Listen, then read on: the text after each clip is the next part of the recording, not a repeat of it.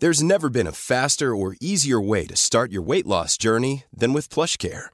PlushCare accepts most insurance plans and gives you online access to board-certified physicians who can prescribe FDA-approved weight loss medications like Wegovy and Zepbound for those who qualify. Take charge of your health and speak with a board-certified physician about a weight loss plan that's right for you. Get started today at plushcare.com slash weight loss. That's plushcare.com slash weight loss. plushcare.com slash weight loss. Hey, it's Ryan Reynolds, and I'm here with Keith, co-star of my upcoming film, If, only in theaters May 17th. Do you want to tell people the big news? All right, I'll do it. Sign up now and you'll get unlimited for $15 a month and six months of Paramount Plus Essential Plan on us. Mintmobile.com slash switch. Upfront payment of $45 equivalent to $15 per month. Unlimited over 40 gigabytes per month. Face lower speeds. Videos at 480p. Active Mint customers by 531.24 get six months of Paramount Plus Essential Plan. Auto renews after six months. Offer ends May 31st, 2024. Separate Paramount Plus registration required. Terms and conditions apply if rated PG. Connecting to the big show. In three, two, one. Keeping dogs properly and responsibly. That is what we're trying to do. We can't do it anymore. I was so angry listening to him. A hundred euro is all we'll get basically for our baby. Between the jazz and Christmas, you know, you could slip in a bank holiday in, you know, late November, early December. Join the conversation. Call 0818 96 96 96. Text or WhatsApp 083 396 96 96. Email opinion at 96fm.ie. This is the Opinion Line with PJ Coogan. Corks 96 FM. Good morning, 14th of April. It's a day that we always remember as the last day of the Titanic, which sank early on the morning of the 15th of April back in 1912, uh, 111 years ago. I have, and I'll give it to you in a minute, I have the menu from the restaurant on the very last morning of Titanic. The third class breakfast menu wasn't bad now, to be fair. Neither was lunch or dinner, but there you go. Also, there's a story in the paper, I'll give it to you later, of a plan. A plan for the Titanic, which you might have seen if you've been to Belfast to the museum up there. It's it's drawn on linen, huge thing. It's on for it's for sale, and it could go for colossal money. But just think of the Titanic on on a, on a day like today. Of course, it's massive connections to Cobh and all that. I remember when the 100th anniversary came around in 2012. I was down in Cobh and Michael D. Higgins was there with a huge event to mark that that occasion. I'll come back to it. I'll come back to it. Good morning to you. 0818 96 96 96, the number, the text to WhatsApp 083 396 96 96, and the email is opinion at 96fm.ie. Gorgeous morning. Lovely, lovely morning. Weather looks good. Uh, going to get colder over the weekend and then warm up a bit into next week, and we could get a bit of proper spring between Monday and Wednesday. Is very promising. Very, very promising. Yesterday, uh, yes, I did because I had to. I sat down to say, right, I'm going to sit down I'm going to watch. I'm going to watch Joe Biden addressing the Oireachtas because it's kind of what you do when an American president comes to town and they're addressing the Oireachtas, the Dáil, the Seanad, all there together and all the guests. You do, because you wonder what's he going to say? How's he going to say it? Um, he spoke, he was supposed to speak for, I think, 15 minutes, and he spoke for the bones of, of half an hour. Uh, he's all over the front page of the newspapers this morning, which I thought is a lovely line. You know, Mom, I made it kind of thing. Uh, that's lovely. And also, he really needed to get, he should have had someone sit down with him on Air Force One on the way over and, and teach him a few words of Irish. It wouldn't have gone amiss.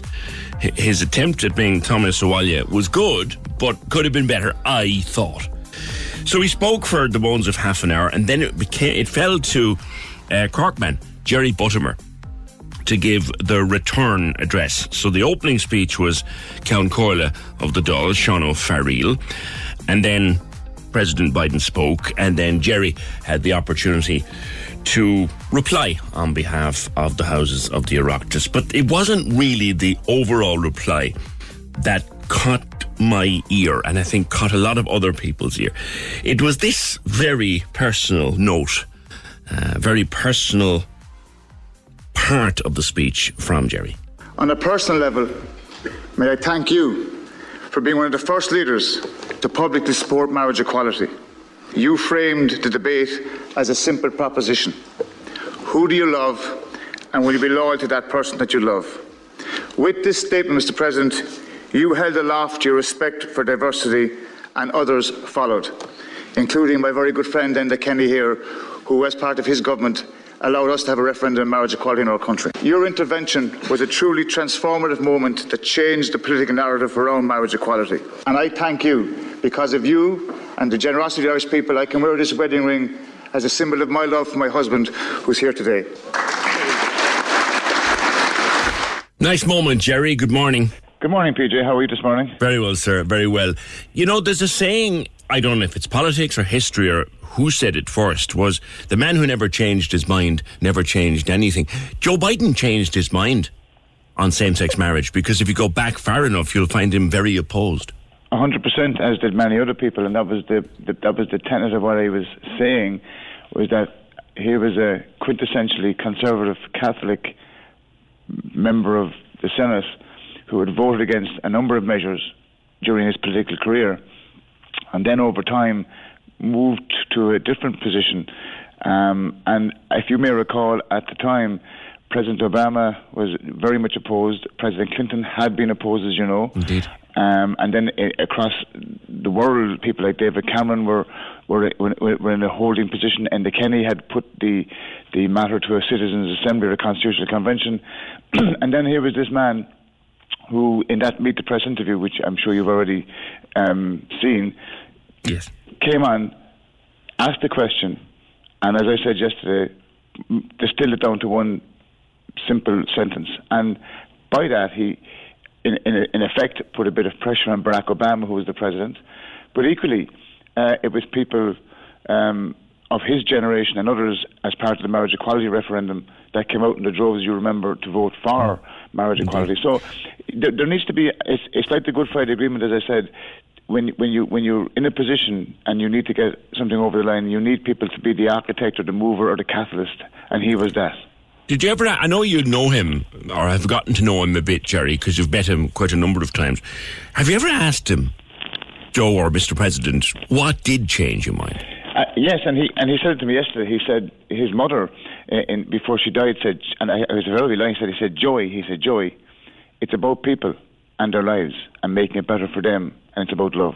And he said that was and as we were walking up the stairs yesterday. I said to him, "I'm going to thank you for marriage equality," and he said, "Thank you." And, and I had met him in 2016 because he'd been in Dublin Castle uh, for for an event, and, and members of the LGBT community were, were invited, and we had a great conversation that way. And I have a series of pictures on my phone with him uh, on that occasion, and it, it was kind of yesterday was was a special moment because I was single then. Today I'm married because of the generosity of the Irish people, and I mean that genuinely. This wouldn't have happened if the Irish people had said no, and you know that.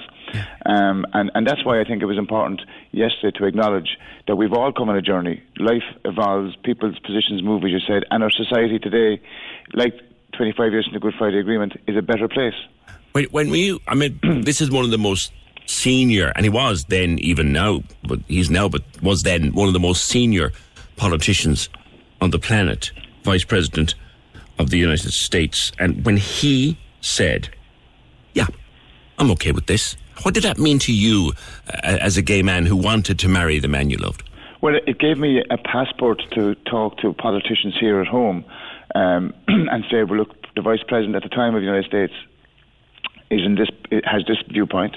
Others moved as well then, and then it gave us an opportunity of a conversation that, you know, we it was about people and, and their lives, and, and as he said, it was about love, and, and you know, we the, the debate was framed around that, but it it, it, it, it crystallized the debate into into into very easy propositions for people to understand, if you know what I mean. Yeah. And, and then secondly, as I say, which is very important, you you take the intervention during the marriage equality campaign of people like Gay Byrne, Daniel O'Donnell, Mary McAleese, all people, you know, of different strands of society, different ages, diff- appealing to different audiences, different backgrounds. Um, they were pivotal, as was the Tell Your Granny campaign, as you may remember. Mm. But it was the older generation as well as the young people that kind of came out in the droves, if you know, and that was significant. But I think Joe Biden, to be fair to him, had a critical role in that because he was of that age, if you know what I mean. Yeah, I remember my late dad at the time Jerry, we talking about it in the run up to the referendum, and I, remember, I never forget what he said. He said, "I have no idea," says he, "why two men would want to marry each other." But sure, but where's the harm in it? Well, your dad was a wise man, as you know, Peter, and he was a good man, and, Yeah. and I was very friendly with him, as you know. And and and, and look, it, and that's what people that's what people did come down to. In the end of the day, was it's about two people, and and look. Thankfully, the marriage referendum passed, and, and yesterday was just a special day, and it was my opportunity to say thank you to him, which I did. La- lastly, Jerry, um, for oh, Bobby Wayne, by the way, and, and his husband, of course, up in Dundalk, got to meet the president the previous day, and I was chatting with, with, with Bobby yesterday. But but he comes across as a fierce, likable outfla. How much of it is too sweet to be sugar, or is it all genuine, nice man Joe? It- It's well the piece that I've seen and the occasions I've met him. It's it's really a genuine warmth and, and, and affinity for people. He's a politician and, and he got to where he, he didn't get to where he was by being nice the whole time, as you know. Yeah. he's the most powerful man in the world, if you like. Um, but yesterday, I mean, I, I, I was conscious of Pat O'Connell meeting the Queen, and that was in the back of my head. And I always remember Pat saying to me that, you know, the Queen was just lovely, and it, and yesterday Joe Biden was equally as, nice in terms of his time with people. He was very, very pleasant to, to, to the members of staff and to people here in Leinster House in that he just took his time. He was chatting to everybody, he shook hands, took the phone off people for selfies. I met him in room two for a piece before he, we walked up the stairs and he said, let's do a selfie. And I've, I, I posted a photograph on Instagram I said, of my selfie with him. And he took the selfie photographs for a lot of people here yesterday. And he was a dab handed, let me tell you. But Yeah. he was a very nice, genuine man. And equally, his sister uh, with, and, and She's got strong Cork connections. You mentioned that. What are they? she she has she has a, a, a Cork connection down to East Cork, and I think it's important uh, in, in in your show and other shows that we, we invite her down to Cork in future. But the, the connection is, is is is is interesting from the point of view that it, it's it's it's dating back to to the Owens family. Um, and, and it's, it's it's a long story in terms of that. There's a, there's a gentleman in East Cork um, through James O'Connor, who uh, a man called Michael Lynch. But the the, the the the Owens family at the turn of the century, Bridget Long left East Cork and emigrated to the United States, where she married a man called John Owens. Um, and uh, Deputy James O'Connor from, from East Cork um, has traced this with Michael Long from, from County Waterford, but it, it's an East Cork connection in, in terms of the, the part where James O'Connor represents with the, with the, with the Owens family. and Michael Long is, is an interesting character himself, but the, the, the Biden Owens connection is through her marriage, and she is she is very I, I spoke to her at, at, in Dublin Castle last night, and she would love to come to Cork, and she has said to me that she will come down. But it, it, it's something that we, I hope, will develop in terms of a connection with Cork. And Deputy James O'Connor um, has, has has been instrumental in getting that kind of link. But it, it's nice to have a Cork connection. I did say yesterday to President Biden in my speech that the next time he comes, I hope he comes and visits Cork because it is important that we we had John F. Kennedy, and I think now we should invite the next president back, or the President Biden back, or the next president back the, if he doesn't run. Okay, Jerry. Well, I think we all we all know this. I think he will run at this stage. It seems to be inevitable. Jerry, on a, on a personal note, I was very happy for you yesterday. As most people know, I DJed at your wedding, and it was one of the best one of the best parties we ever had. But thank you for that, uh, Senator Jerry Buttimer, and uh, my best to Cruhur as well, Jerry. 0818 96 96 96. Big moment yesterday in the Dáil. Uh, using Bobby Wayne and his husband's restaurant on the walkabout says Kate, was also a huge statement. It was. It was indeed. 0818 96 96 96. Look, there are people messaging the show to say you're not thinking about Afghanistan, you're not thinking about NATO, you're not thinking about. They're, they all have their moment. They all have their their point.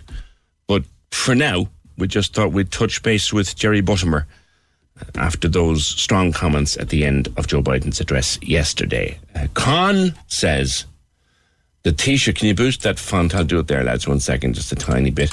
Um, the Taoiseach mentioned Ukraine three times yesterday. Does he think we're stupid?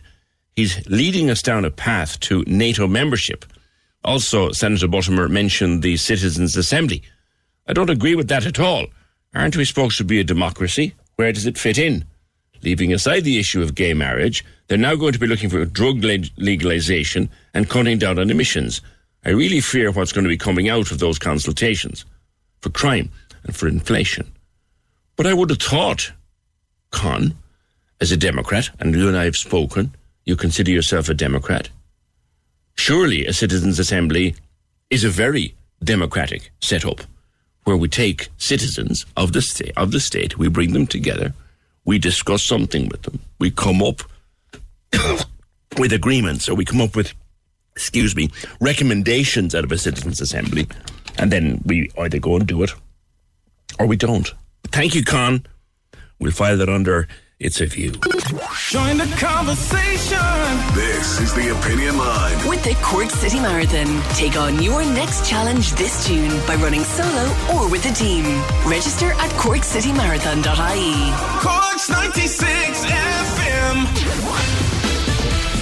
Casey and Ross in the morning. Weekdays, 6 to 9 a.m. On Cork's 96 FM. Do you get on well with the kids? I do. Do they, do, do they, on with you. do they like you?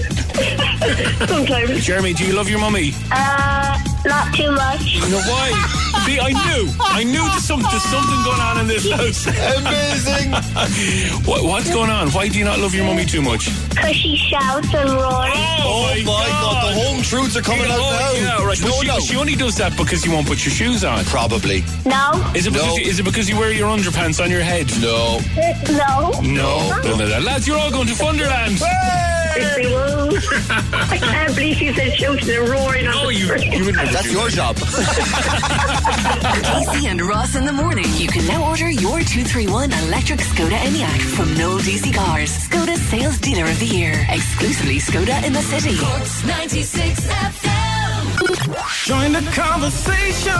Email opinion at 96fm.ie. This is the Opinion Line with PJ Coogan. Cork's 96 FM. Just for a second, I want to mention the uh, tragic passing yesterday of young Craig Breen, the rally driver. I know he had a lot of friends around West Cork, and I think he took part in the Clonakilty St Patrick's Day parade.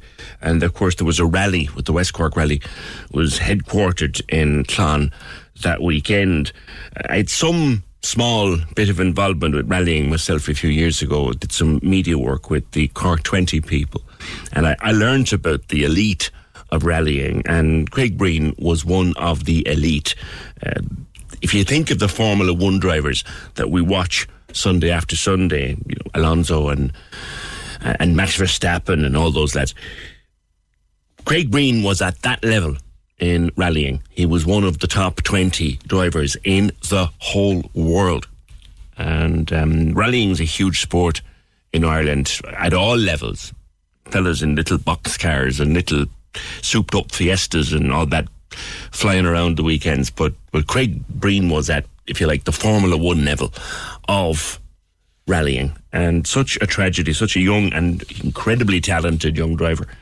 Um, and very sad to hear of his passing yesterday following that accident in Croatia. Somebody else that passed away during the week, a man I hadn't seen for many, many years, but had great respect for and had had incredible fun with during election coverage for 96 FM uh, over the years was Pat Magner, former senator and lifelong advisor and policy director with the Labour Party. But I was shocked to hear and saddened to hear of Pat's passing also during the week. I hadn't seen Pat for many a long day, but we used to have great fun together at election time in a count centre because he was one of the best analysts of election tallies and election trends that I ever met.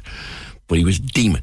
He was an absolute demon. He could bring any discussion back to the Labour Party. I liked him for that. Liked him a lot. 0818 96 96 96. Now, Daniel, Daniel Scannell, um, more people are vaping now, I think, than I ever saw smoking. And You want no one, you seem to see no one smoking in public places now, but you want a ban on vapes in public places too. Good morning.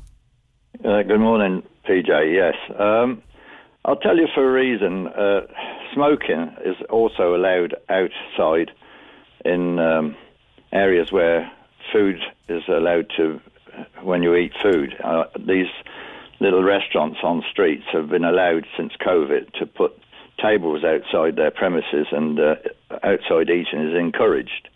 Yeah. Now, I uh, I was coming back from Waterford once, and I stopped off at a little place in Dungarvan, and it's a nice little restaurant uh, overlooking the bay where the tide goes in and out. There, it's it's a nice spot, and the the day wasn't perfect, but it was quite pleasant. So I decided to have my food outside, and um, a shower came, and uh, the uh, the over there was a overhang t- coming out of the shop. Yeah, it's Um, awning, yeah. An awning, yes. And uh, the tables on the outside of that were pulled in to avoid the shower. Now there was two people smoking there, and one uh, stopped smoking and put her cigarette in the ashtray and was on the phone for for a little while, and the smoke was wafting over to me, and I'm I'm sort of an anti-smoker of all descriptions, and uh, I got annoyed by the smoke, and I asked her politely if she'd put the cigarette out while she's on the phone, and she drew a big gulp of smoke in and blew it at me. Now, I think that was the height of bad manners, and That told wasn't the nicest thing she'd done that day, no. no, no, no, no. And I told her so in no uncertain manner. But I had to go inside then to finish off what was a meal or coffee or whatever I was having at the time. Now that's that's smoking. Now I, I was up outside the uh, CUH, sat in a bus shelter. An old lady came up on one of these Zimmer frames uh, with wheels on the front, and um, she pushed her way along, and she was looking for a seat because the place was was full. So I shifted up so she could sit down by me, and um, without asking me if she could or couldn't, she took out this huge vape, took a big suck on it, and uh, blew it out all over me, basically. Right.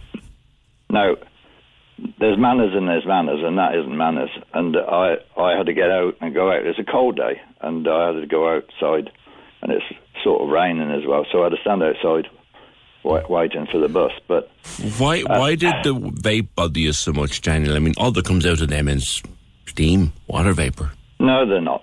No, no, there's not. I mean, they suck those cigarettes, they suck those vapes to get nicotine and whatever, uh, what other rubbish is in there that's making them addictive to them because they're they're made addictive.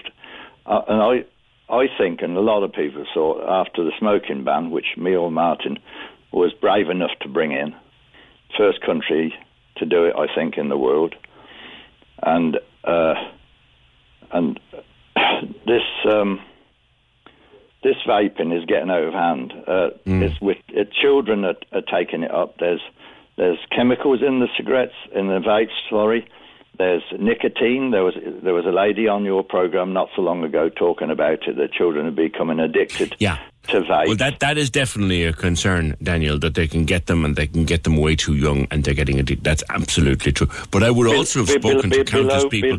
be- below the age, be, be, below the age of ten, Yeah. and they're getting addicted to nicotine. And they'll go on to cigarettes, and they'll go on to um, hash, and they'll go on to all these other things that's going on. My my, my son. I would also have spoken to sorry, Daniel. I would also have spoken to a lot of people though who said that they managed to quit smoking because they used a vape to get off. Yes, yes, and I know I know people. My son is one of those. Right. He was on cigarettes. He used a vape to try to get off. He was on the vape for two years, and then he he got a, an infection between his lungs and his ribs, and he was in hospital for several weeks and nearly died. Yeah. Now, uh, we can't say it was a vape for definite, but I can't think what else it was. Well, we do Now- know that there's a there's a thing called popcorn. Popcorn right. lung and, Yeah. and and polyps and all that. So the damage it's doing to the vapor, uh, certainly the jury is very much out on it. But it, we are told at least it's a lot safer to be in the presence of a vape than it is to be in the presence of a cigarette. For the rest of us, I mean. Well, uh, yeah, I think uh, passive smoking was a was a thing that was going on when cigarettes were allowed to be smoked in pubs and Yeah. restaurants and offices, and and people you, you see programs now going back. Uh, um, uh, old programs that come up and everybody's smoking Oh, and crikey, passive, yeah. passive passive smoking was a killed a lot of people, and I think Neil Martin, with his bravery, saved a lot of people's lives stopping passive smoking. Do you think passive vaping is as bad now? Yeah, I do. I do. Honestly, do. Uh, we, I, lo- I love music, all sorts of music, rock music, folk music, uh, traditional music, all sorts Sure, of sure. And I, I'll, I'd probably not go into a pub if it wasn't for going to listen to music. Right. Now, now Most pubs a- won't let you vape inside, though. They they got notices up in some places, but people still vape because it's not illegal. Mm. It hasn't been made illegal to vape inside of a, a pub or a, a nightclub I'm or not a, so sure about that. If you put up a uh, uh, sign, if you put there up are, a I, know, I know of I know of places where there were seven signs, and there are still people vaping and, and blowing it up their up their cuff and down their jumper and anywhere else. Can, can we check uh, that? Because I'm, I'm just, I want to be sure that we're correct. Can we check that, um, Fergal or Emer? Is it, is it, it's illegal, we know, to smoke in your workplace or smoke in a pub or smoke indoor? Is it illegal to vape? Because I know you can't vape on a bus, you can't vape on a train. No, but you can Any, you can any uh, pub I've ever been in, you can't vape either. No, well, I, I haven't seen too much on a bus, but uh, bus uh, shelters, yes, they vape and they smoke in, in bus shelters, Yeah. and that's a that's a. I know it's got an open end in it's out, uh, into the open air. I'm I'm I'm sort of suggesting that pubs and places that um, and nightclubs should have a special room where people who want to smoke themselves to death or vape themselves to death can go into Most and pubs. have a and have evacuation, have a, a vacuum similar to a crematorium, so they can clean the air before it's blown Mo- out into most the. pubs have a smoking area, don't they? And and that kind of thing. Well, you you PJ, you've been past pubs on a busy Saturday night, and there's people stood outside the door vaping and smoking. Yeah. And Oh, you I have know, to I know walk- you have- somebody. I know you- somebody not too far from here who met her, met her husband in the smoking area, and I don't Yes, think I- I, don't I- think I know. he even smoked. No, I know this happens. Some of my friends, my, even my best friend, possibly smokes, and he smoked all his life, and uh, he won't pack up now.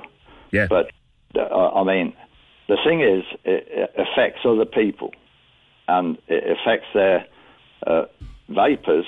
Uh, affect other people's pleasure in listening to music or eating food as much as smoking does, especially so, outside. as I said, I, I have never seen I have never seen anybody vaping in a pub in my time. But Well, you yeah, say you have. You don't. You don't go very often, then, PJ.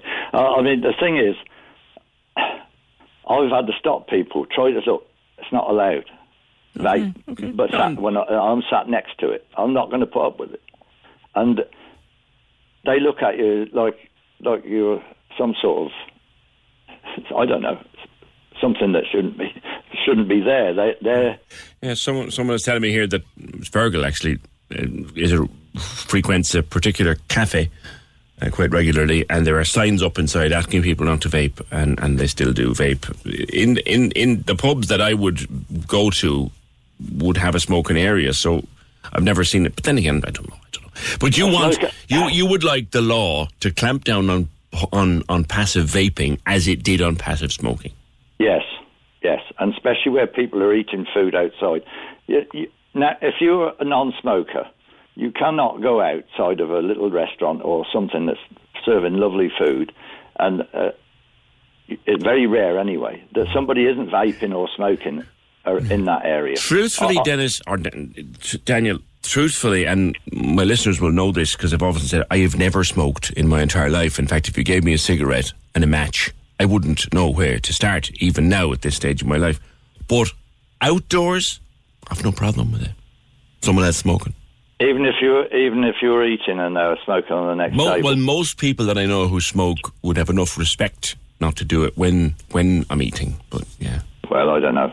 I've been outside the restaurants and they've smoked and they throw their fag butts down, and then the people who own the restaurants have to go down their hands and knees picking up cigarette butts. I, I know, uh, I've seen it and I've said to them, and they said, "Well, there's places to put the fag butts," but they those cigarette butts get washed into the drains, get go washed into the rivers and and run out to the sea, and it's a pollution. there's all that. There's all that. I think you'd be thinking along the lines of what they're doing in New Zealand, maybe, where they want to completely um, outlaw cigarettes over a period of time or anything to do with smoking.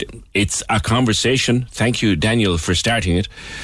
Daniel believes that we now need to get as tough on passive vaping as we did on passive smoking, that we need to tighten up the rules where people do vape in some premises where they're not supposed to smoke, but there's no law against vaping. So even if there's a poster on the wall, I'm being told here that people will actually vape under the flipping poster. But that's so typically Irish. Tommy Tiernan would write a sketch about it. What do you think of what Daniel is saying, though? Has vaping gone that little bit too far? Floor is yours. 0818 96 96 96. I don't have a horse in the race because I don't, I never have smoked. Uh, many of my best friends smoke, um, but I never have. But it doesn't actually bother me, never really has bothered me. Now, what would bother you is getting an ESB bill. We got ours recently for the second part of the year, and I go, but that's just us at home. Um, 24,400, what? Hang on a second. I thought it was a misprint. 24,407 euro and 4 cents. Kerry O'Neill joins me from Fitzpatrick's Food Store, the very famous Fitzpatrick's Food Store in. What? Kerry, that's Morning, a, PJ. a huge bill. Yeah, yeah. Is that your first or um, second of the year? No, this is our first of the year, but um, to be honest with you, these bills kind of started for us last September.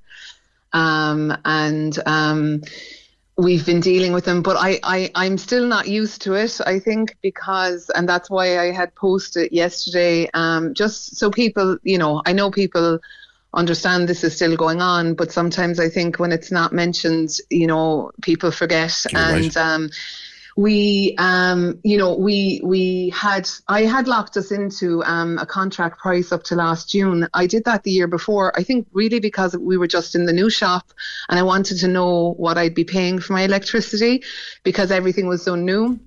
And I was very lucky I did that because it was obviously before everything kind of fell out. And so we had locked into a rate of 21 cent up until June last year. And then in June last year, the best rate they could give me for a day rate was 43, nearly 44 cent. Double. So our bills doubled.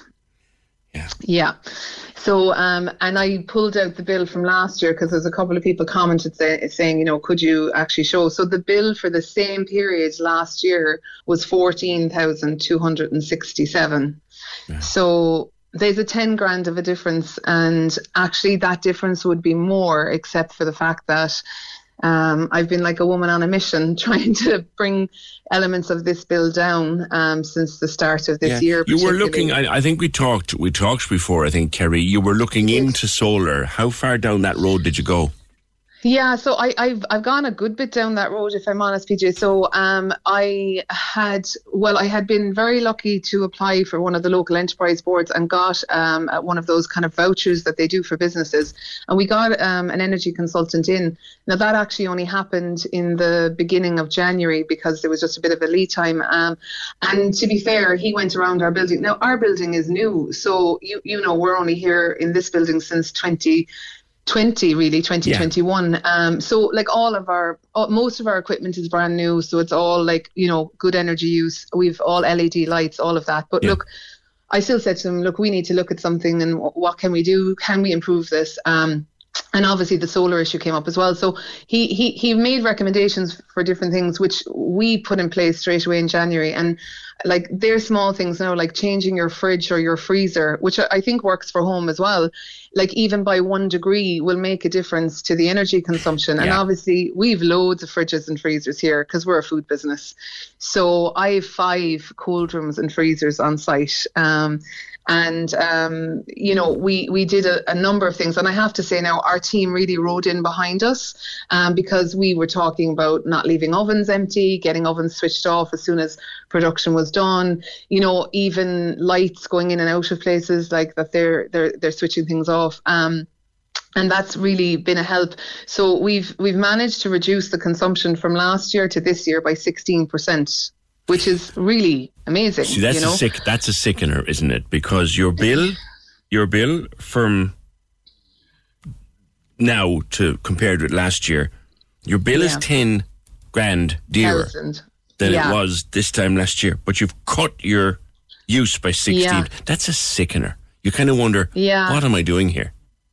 Yeah, and like to be honest with you, I've been, you know, at the time when you're making a call like that to lock something in, you're not sure if it's the right call. But we we had gotten an update every month on where the rates went to from last June to now, and like the rates have dropped from what I'm on right now.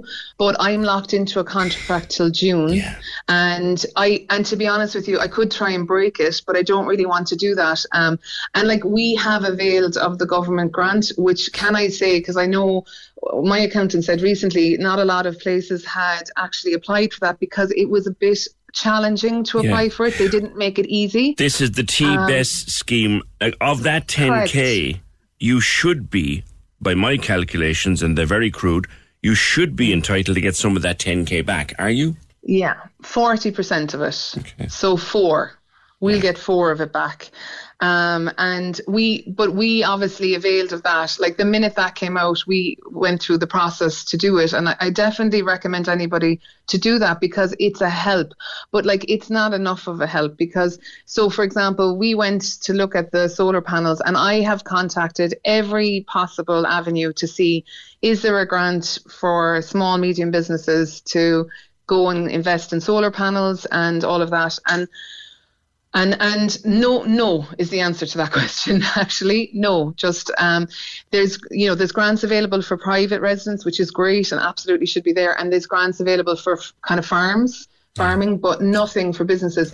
And so like i went and looked at this with three suppliers. Um they've come they've looked obviously our roof we've we've two roofs here which looks great from when you're on the ground floor but one of them is pretty much covered in extraction hoods and other requirements that we had to put in when we were constructing. So we only actually have the ability to put 35 kva on our roof. And and that's actually small. No, it's still something, but it's small because we would be mm. kind of generally Drive using your, about to drive your lights, wouldn't it? And to drive your, your, your lower Yeah, your yeah. lower draw stuff.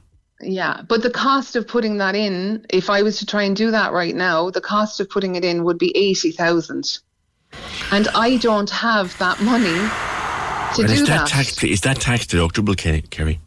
You can write it off in a certain way. So, but like you still have to come up with the You do. money to pay for that. And like, even though we obviously had only the increases for six months of last year, our bill for electricity was up 42,000 last year. On the year before. insane. And if if and obviously this government scheme is only until the end of April and they have changed now to 50% from March and April. And again, I will reiterate like any businesses, it, you know, it is a bit of a headache to go through it, but but go through the process and do it because at least the support is there and it's something. But like our our bill this year like is set to be up another like in total for the year, I my estimate right now is our bill will be sixty five thousand higher than it has been from twenty twenty one. Good God. And like this is like, and people don't see that. That's bordering on No. unsustainable, Kerry. It, it completely, completely. So you know when people look at things and and and this is the other thing I will say. So obviously electricity is is affecting everybody personally and business, but for food businesses right now like ours, we're not only being hit with those things, but we're also being hit with all the ingredients costs, which can I say for the last 12 months have just gone out of control. And I know people see this in their shopping basket, but like for us, it's more the raw ingredients to make and put everything. We make a lot of things on site, you know. Um, but like even recently, we had an increase of 28% on a bucket of Hellmann's mayonnaise. I mean, Hellmann's mayonnaise for me is a staple mayonnaise product for most, you know, delis, or, or they might use another brand. That's but the you know case, I the, mean? the, ca- the the big heavy catering book. The 10 litre bottle. Yeah, Yeah. the 10 litre. Yeah. And I mean, la- and even up to the end and start of this year, like our butter that was originally costing us 180 euros went to 295 for the same box and the same butter. So, yeah, look. I was it- only listening to an, an update on inflation yesterday. Actually, I was reading a, a bit of a breakdown into the figures, and Okay. the headline rate, as they're saying, is starting to stabilise or even starting to turn. But food inflation last year was over thirteen percent. Well, as you mentioned interest rates, let me tell you this. So my obviously I have a big loan for this building. I wouldn't have been able to do what I did without it. My interest charges on my loan increased. It's not that it's the charge, but increased by 24,000 last year. Holy moly. And so two weeks ago, I had to make a call to either freeze some of my loan because I've at the moment I have a 2.2 million euro loan sitting with the Bank of Ireland. And oh, I had to make a I'm, call. I'm caught for breath even hearing that number, Kerry. Sorry now.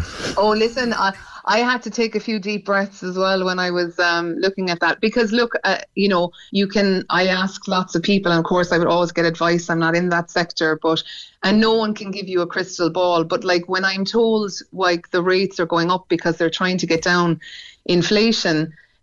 I don't know how that's helping businesses because all of these increases, the only way people can keep their doors open is by pushing their prices up. And like, I suppose part of the reason I share things like the electricity and even about the interest rates today is because I, I, I really want people to understand that the extra pricing that's going on these products, is not going into business owners' pockets. This is going to pay the costs. So like you imagine, so I, I fixed, I don't know whether I'm right or wrong to have done it, PJ, but I fixed a million euro of our loan for the next four years. And again, I don't know if I've made the right call on that now or not, but I've done it because honestly, I can't take a risk of it going up another percent because it's it's for us that's it's it's because of the size of the loan. It's it's it's big money, you know. So yeah, No. been hit by a little bit every which way. And you know, I spoke to a man yesterday who's also a family business, a smaller operation, and you know, he said something yesterday to me, and I I actually really resonated with me. And I said to him, "How how is business?" And he said, "Look, we still have people coming in. We still have people, which is the same for us, and we're so grateful for our customers coming in the door here." Mm-hmm. And, You've got, like, a, you've got a first rate product, Kerry. Let's let's call a spade a spade here. Yeah. You got a first Yeah. class outlet down there. Thank you for that. Well, and, and to be honest, you're catching me on a good week because we just came out of Easter last week and we had oh we had such such an amazing Easter and our, our departments created beautiful Easter treats and you know that's always a fun Mm. kind of week and we got loads of positive feedback from people and people were loving our cream egg cookies and all the treats and stuff and that kind of gives you a bit of a boost.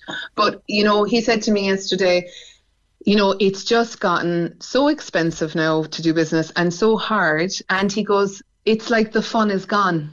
And I said to him, I know exactly what you mean, you know, that's, that's because sad. look, yeah, yeah. When you're in this game and you you you work for yourself, and obviously my family are here a long time. My mom still works with me as well.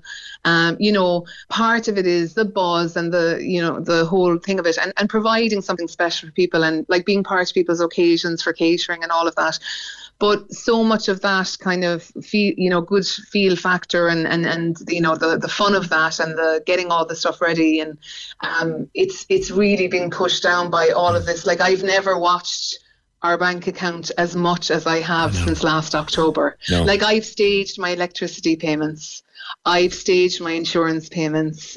I, I I've had to. I, I, I, I don't have a choice, you know. No, it's it's it's, Um, it's very it's very hard for people like you, and Yeah. it's very hard for everybody. Kerry, we there's not a day goes by here that we don't get someone sending us in a screenshot of their ESB bill or their gas bill, and they go from businesses like yourselves to people just running an ordinary home and wondering how in God's yeah. name am I supposed to pay this?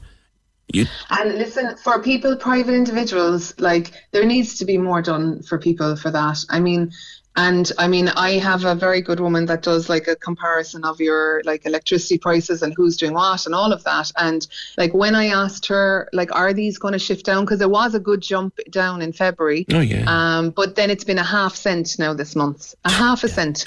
These electricity crowds are making millions. The reductions, like- and I said this before, and I'll say it again: the, the wholesale, the price of, if you like, the price of making electricity has Mm. tu- has tumbled. But I, I, those re- the reductions will have to be beaten out. I mean, beaten out of the suppliers to get them back Mm. Yeah. to the rest of us. Kerry, I wish you well with that wonderful, wonderful place you have, uh, Fitzpatrick Food Store in Glounthaune. Horrible, horrible bills, and they will. Those reductions will have to be beaten out of the suppliers. Join the conversation. This is the Opinion Line. With the Cork City Marathon, take on your next challenge this June by running solo or with a team. Register at corkcitymarathon.ie. Cork's 96 FM. Cork's 96 FM invites you to run the Cork City Marathon. Register at corkcitymarathon.ie for Sunday, June 4th. Do it now with Cork's 96 FM. People thanking Kerry for the very honest discussion that we had there with regard to the cost of doing business. Everyone's gas and electric costs are gone up at home. I was doing my sums the other day. Second round of bills went out of Coogan Towers bank account uh, this month, and I was working it out just for a pal of mine. Uh, he, he was uh, asking me how much it was costing. He told me how much his was costing, and between gas and electric, since January one at Coogan Towers, we have dropped not far shy of eighteen hundred and fifty. Not far shy between gas and electric since January one. Last year they would have been expensive because it's a high time of the year, but we'd have been out of it for less than half that. Less than half that. PJ inflation seems to be coming down slowly. Oil, gas, other products, but suppliers and wholesalers are not passing it on. I don't think prices, if anything, will come down again. They'll stay at the same. Suppliers will always profiteer from the less well off. Well, if you look at the price of petrol and diesel at the pumps now, it's well down again. It's down to I would call manageable prices again. You're one fifty nine, I think I saw for diesel the other day, and one sixty two or one sixty three for petrol.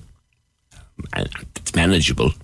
It's nothing like the one ten or one fifteen we were paying pre pandemic, but it is what it is. It certainly ain't the two oh five or two oh seven we were paying a few months back, but there's nothing to stop it going back up again. The are live. Join the conversation.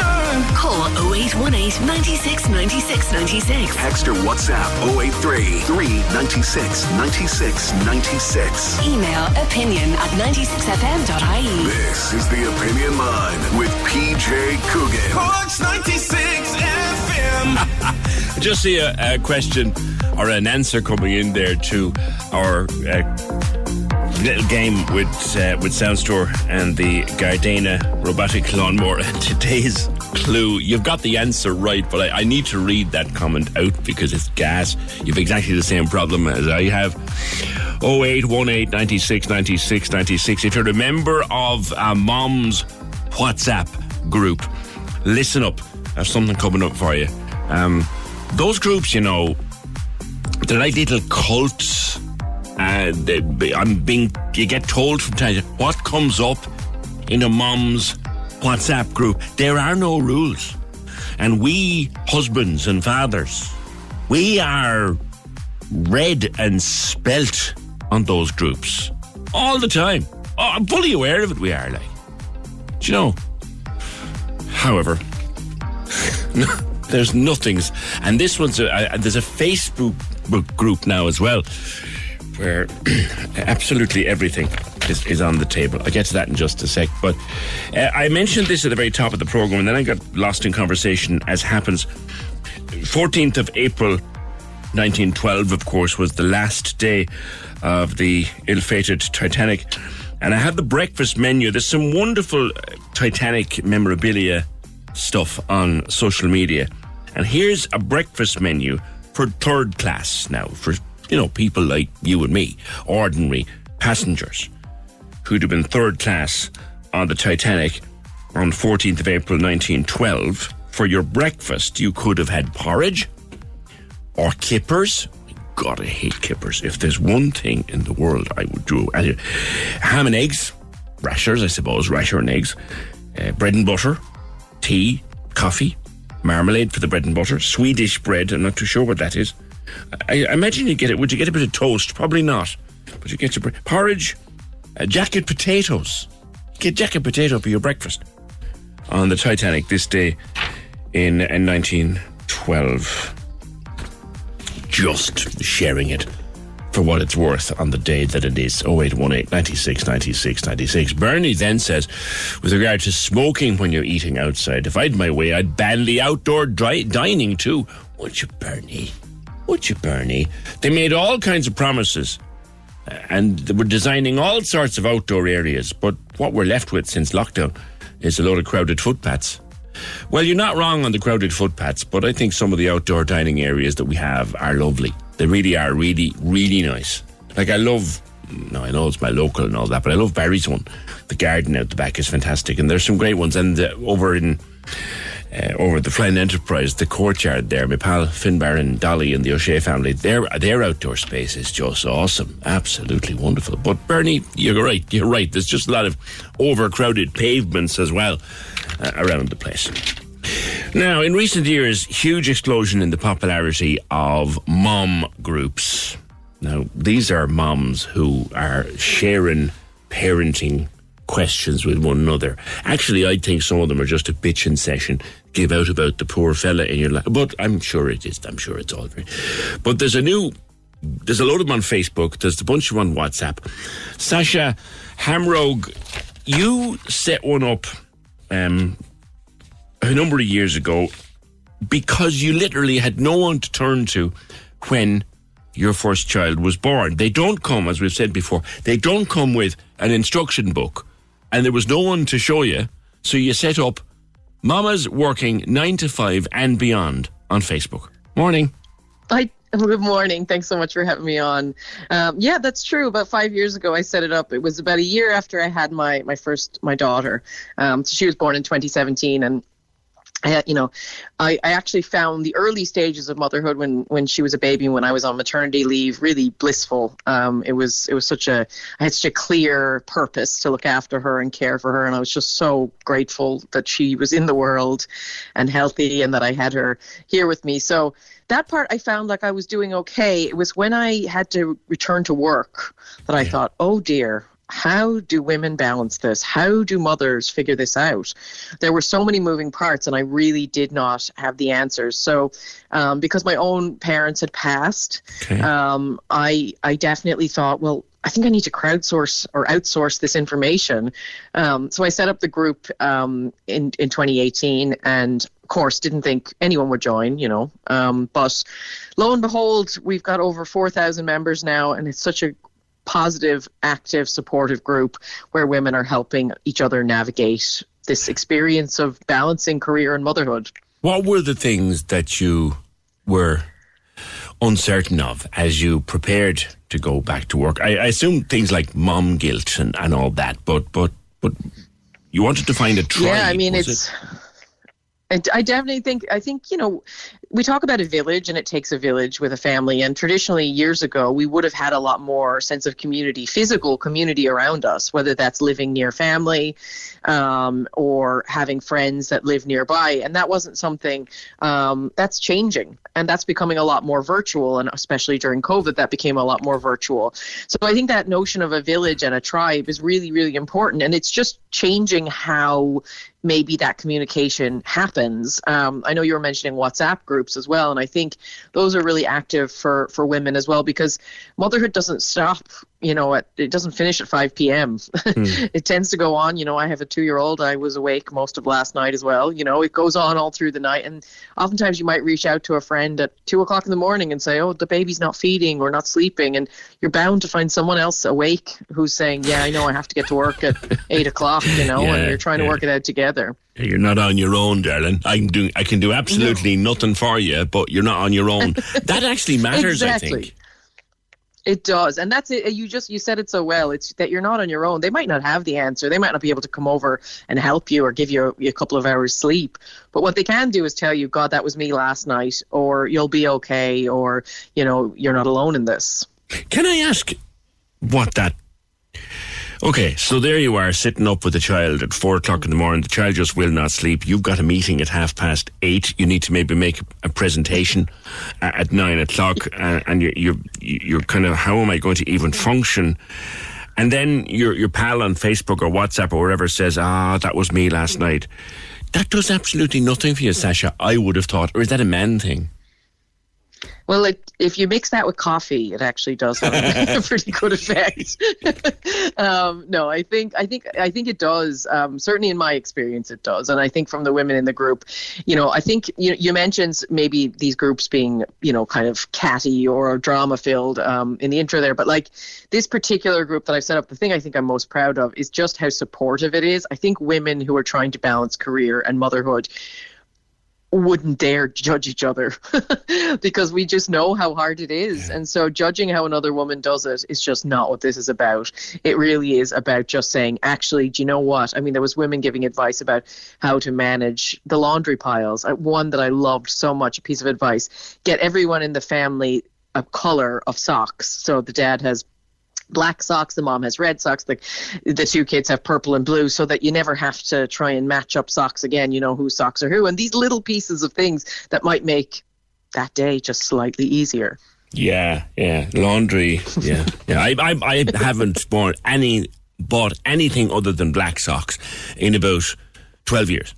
Because for that Smart exact move. for that exact reason. it's a smart move Now I'd Yeah. buy black socks for everybody.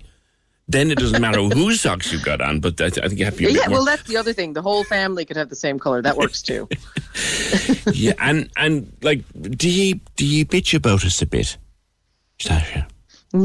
I have to say, I heard you mention it there. Actually, re- not really. Not in this particular group. I'm not saying that doesn't exist out there. In this particular group, it really is. I mean, a lot of the questions are around employment, employment rights, Yeah. maternity rights. Um, a lot of questions are around changing career. A lot of questions come in anonymously where women want to explore something. Maybe they want to take paternity leave. Maybe they want to, or paternal leave.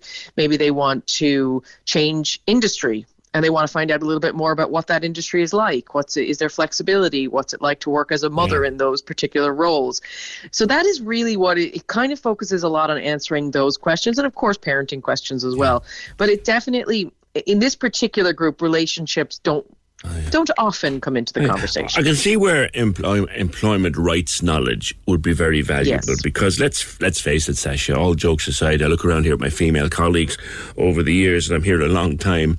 You know, this company has always been good to to the women who who have babies and, and come back, but but there will be other companies. You hear horror stories, and and yes, there is law and there are rights and there are standards, but not everybody knows them to start with. And not everybody knows how to Well, go about getting yeah. them for something else. And I see where a group be very handy there. knowledge exactly i think sharing knowledge and sharing experiences so a lot of times a lot of conversations come up around women going back to work after maternity leave and being really really nervous and really insecure about that transition. And the group it just it helps people feel a little bit better about that and giving advice on even what you know places you can get clothes that are comfortable that might help you make that transition because you've been wearing you know comfortable you know leggings for seven, eight, nine months, um, and and things around how to build your confidence. You know, different resources you can use to to talk through those things. So I think it's really vital to share that knowledge um, where you can, and and even just as you said, like employment rights knowledge is really important. Talk to me a little bit about mom guilt, Sasha. This was a kind of a, a new concept to me a few years ago when people started bringing it up on the show that they were going back to work after their maternity leave to a job they loved in a place they loved working, but they were sort of breaking down in tears in the canteen at 11 o'clock because they were guilty about going back to work. Mm. I, I, I, maybe it's a man thing. I don't get that. Explain. It's something I think a lot about, something that comes up an awful lot in our group, I have to say. It's a common theme, and it's a common theme amongst all my friends um, who, who are mothers as well. Um, and it's something I'm trying to challenge a little bit. Um, I, too, I love my, my job. I love where I work, and I love the crew that I work with. So when I'm at work, there's such a great buzz, and I love being around my team and the people I work with. But definitely moments throughout the day, I think, you know, should I should I be at home with the kids? What are they doing right now? And I think it's important to sort of challenge the expectations on mothers and the expectations we feel on ourselves. A lot of women feel they have to be everything. They have to be perfect. They have to be earning money to keep their child the roof over their head and their the food on the table while also simultaneously somehow being at home doing homework and playing Lego on the floor. Um, I think quality time and thinking about the time you spend and how to make that important and special is really really important. So if you are a working mom being able to spend quality time with your kids but finding those ways to look after yourself because guilt what what purpose does it serve ultimately? I think it's more important to be proactive about looking after yourself. Yeah, the, the times hmm. when, and thankfully we had this ridiculous rule in Ireland where once you got married, most women gave up work, which was utterly stupid. Nowadays, people go back to work, a lot of them, Sasha, because they absolutely have to. And I think that's that. I mean, we have to admit that to ourselves. That is the truth, um, especially in a housing crisis like we have now, where people really have to do so much to even just get a home. So it is the reality of our existence now, and I think it's just really important that we're kind to ourselves and recognize that we can't be perfect, but we can show our families how much we love them all the time. That's something that we can always do. What about stuff that comes up at stages of a, a child's life, like the terrible twos, uh, or the terri- terrible threes, or the fearsome fours, or the frightening fives? There's a name for all of them. There isn't is, there? I isn't there? 12 is pretty bad. It don't know if begins to ease once they turn 25, I'll tell you that now. It's ages away. That's fine. Uh, plenty to learn between now and then. um, I think we, It's like a hive mind, isn't it? Mm. It is, and I think that's the thing. Like when you talk to other mothers whose child is a year above, you you know, the children you have. Like, imagine how invaluable that is. She's been through there. She's on the other side of six or seven or eight or twelve, and she knows that it will pass. And she can she can remind you that it will pass, and that you you know you'll come out the other side and you'll all have learned something. Um, so I think being able to say to somebody, you know, my, ch- you know, I, ha- I have a two-year-old. I know all about the the terrible twos, and I think being able to say to someone whose child is three or four, look, it will get better and it will get easier. I will say too, you know, also when I had my first child versus when I had my second. When I had my everything's become a little that little bit easier. I recognize the signs and symptoms of a of a tantrum, and I Mm. know I'm much calmer about handling those things as they come. On, on, your second, you, you, you realize quickly that actually, no, they're not possessed by the devil. They're just three. Yeah, You know? exactly, and it's a lot less scary because of that. um, and housework and how to share it around and they're not just laundry like there's dishes to do bins to take out all sorts of stuff. Yeah, There is, and I think you know, I, I, in my particular situation, my husband and I are pretty great about being able to balance that. Um, but sometimes uh, the reality is is that you have to say, oh, the house is pretty messy this week because we've got a lot going on, um, and we'll have to deal with that when the weekend comes, or we'll do that when we're really tired at eight o'clock at night after the kids have gone to bed, and you know, I think I think the what women are sharing in the group is just recognizing how difficult that is to work all day, spend time with your kids when you come home, try to eat a meal with them, try to get them to bed, try to go over their homework, and then you're pretty tired at the end of all that, and then you still do have to load the dishwasher, fold the laundry, you know, um, make sure the kids' outfits are ready for school or make lunches. So you know, it is very full on. yeah and there's another thing i must must come up to sasha and i've often asked colleagues and friends about this. Do you know you go back to work after maternity leave and then creche arrives or montessori or whatever you put the child into. And before you know it at least three quarters of one salary coming into the house sometimes the whole salary is eaten up on childcare or early education. And i have often asked the question why would you do that? Why would you work an entire month to maybe have the price of a Chinese after you've finished paying for childcare if you're lucky? Maybe, maybe as a mom, Sasha, who's who's gone back to work after your, children, why do people do that? Do you know? Well, I think it's. I think there's many reasons that people do. I mean, I think if you're trying to get a mortgage for a house, that would be a pretty big reason, you know, um, because obviously when banks are looking at at um, families and whether or not they, they have affordability or that they can pay back a, a mortgage, that's something that, comes into it. Um, and I think also it's it's it's hard to know which partner which partner would stay home if that was the case. If there was a choice for someone to stay home, um, my husband is a stay-at-home dad. We've been lucky enough to be able to make that work for the very reason you're talking about. Um, and you know, he's a musician, and that was a choice that we made as a family, and, and he loves he really loves doing it. Um, but I I think one of the things we talk a lot about in the moms in the moms groups is the, the the the current setup with when schools finish and when creche closes and all those Yeah, things like they're yeah. not conducive to both both parents working. It's a really difficult thing to manage and to and to um Yeah. to work out all the pieces to the puzzle. We were only talking about that here during the week, actually, with an email from Emma, who's losing her mind in the middle of the Easter holidays because she's trying to she's trying to juggle work and and the children being at home for the week, and they're bored, and she's just leave me alone. I've work tomorrow. Leave me alone. Uh, The the the holiday time, particularly the Easter holiday time, that that can be that can be a problem. Oh yeah, I mean, I was on a senior management call yesterday, and my two-year-old son came in multiple times with his uh, puppet zebra puppet on his hand um, to entertain entertain my colleagues. and there's not much, you know, you know, there's not much you can you can do about that. People are a lot more accepting about what people are trying to manage. But what I think is important is that it's recognized what parents are going through, and I say parents because it is, I, it's it's all of us in that in trying to juggle all that and make it work. Yeah. Are you still admitting people to the group? Oh, definitely. We've had, I mean, hundreds of new members in the last few days since the article in the Independent came out.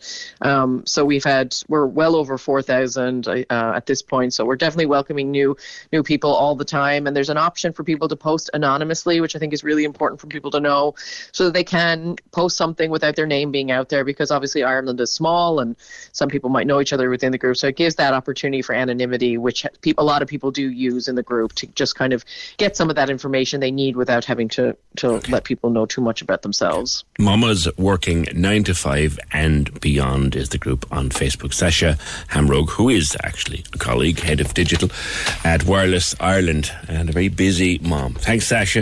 0818 96 96 96.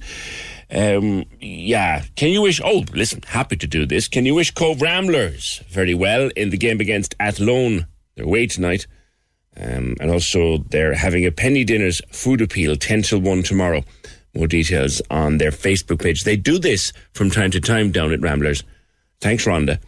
They have a penny dinners collection. They're doing it tomorrow from 10 till 1, I assume, at the clubhouse. All details on their Facebook page, Cobh Ramblers. And good luck, lads, away to Athlone tonight. 0818 96 96 96. Come back to Joe Biden for a moment and then I will go to the break, lads, because I know we've got another call waiting. On Joe Biden addressing the uh, yesterday and speaking in Dublin Castle last night, and he's had spoke in the north, and he'll speak again today in in the west of Ireland, and he's kind of saying the same thing every time, which that's what they do when they come here. I didn't hear one person mention that this visit to Ireland is very good for the Irish American vote, on which Joe Biden is very dependent. If he's so Irish, though, how come he thinks the Black and Tans are a rugby team? I mean, come on, like. I find him likable on some levels, but the coverage is nauseating. We all know why he's here. But the Black and Tans was a, a slip of the tongue. I thought it was funny. I, and I was watching that match, and like I said, on the night, I cried tears of joy at the final whistle as if we had kicked the Black and Tans out of Ireland. So, so but yeah, look, it was a slip of the tongue. He, he knew what he was talking about. And that the White House found it necessary to issue a statement to say, oh, he knows exactly what he's talking about. The, the coverage is a little bit, it is a little bit sweet, like. Uh, there's so much of it. But then, you know, there was another one on Joe as well. Uh, not from Khan. What was his other one? Oh, heck. I'll find it. I will come back to it. 0818 96 96 96. Join the conversation.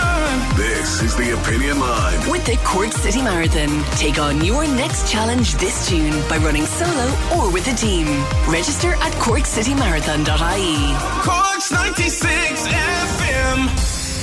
Cork loves the arts. We do too. That's why we bring you the Arts House. Every Sunday on Cork's 96 FM. Hi, it's Elmarie. Join myself and Connor every Sunday morning to find out what's happening in the arts all over Cork. There's so much happening. Fantastic festivals with great events for all ages, and we'll tell you all about them.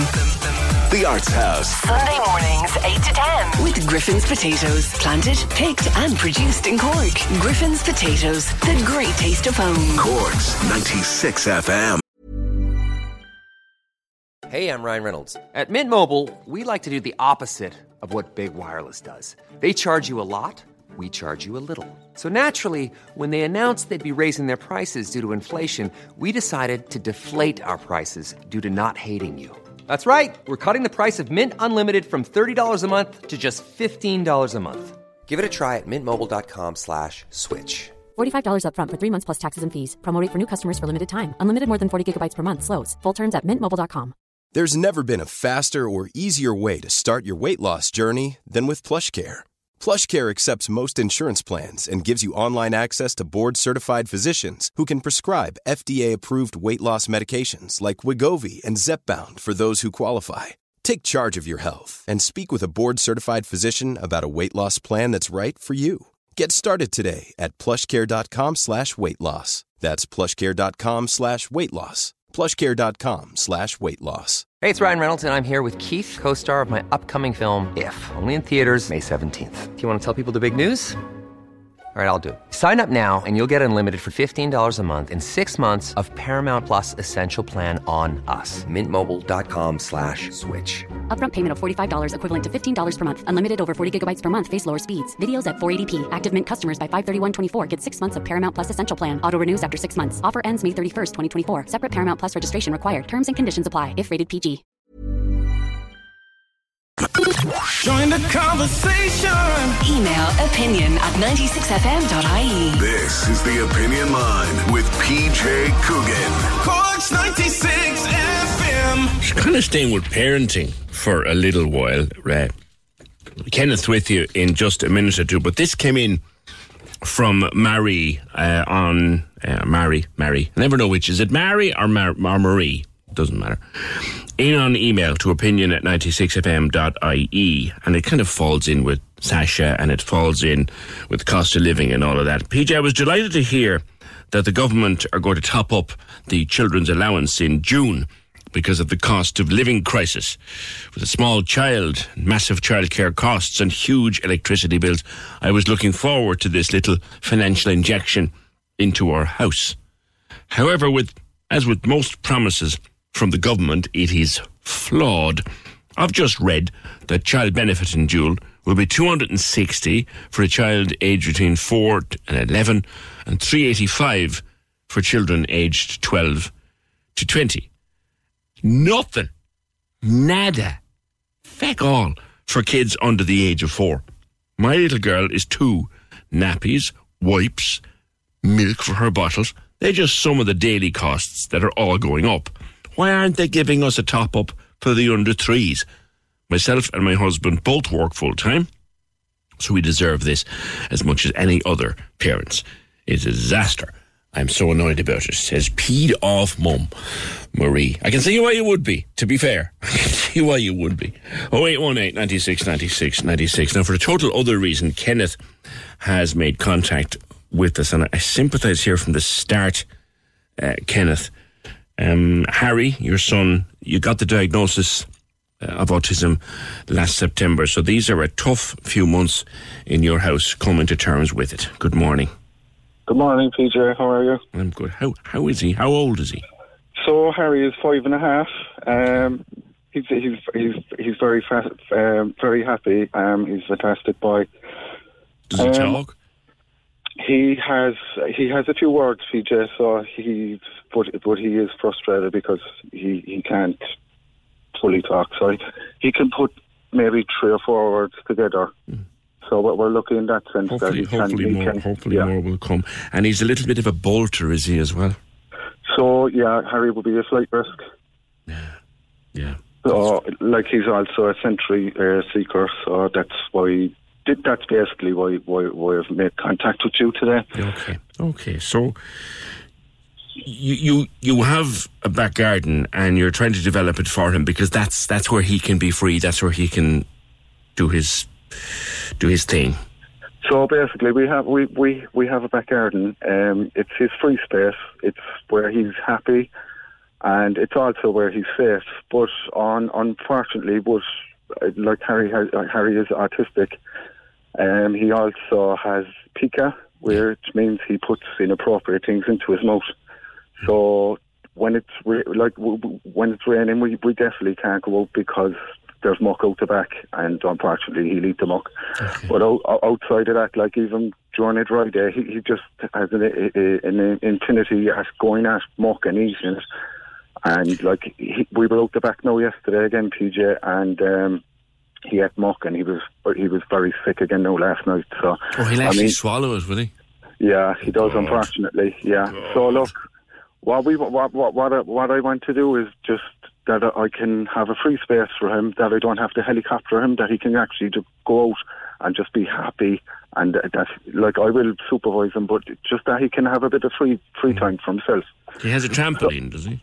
He, he does, yeah. So look, I suppose, look, where other families see, look, I'll just get into it there now with you, PJ. Where other families see artificial grass as a luxury, unfortunately, like it's it's it's a necessity, you know, for us at this stage because of the risk of him eating the the earth, like.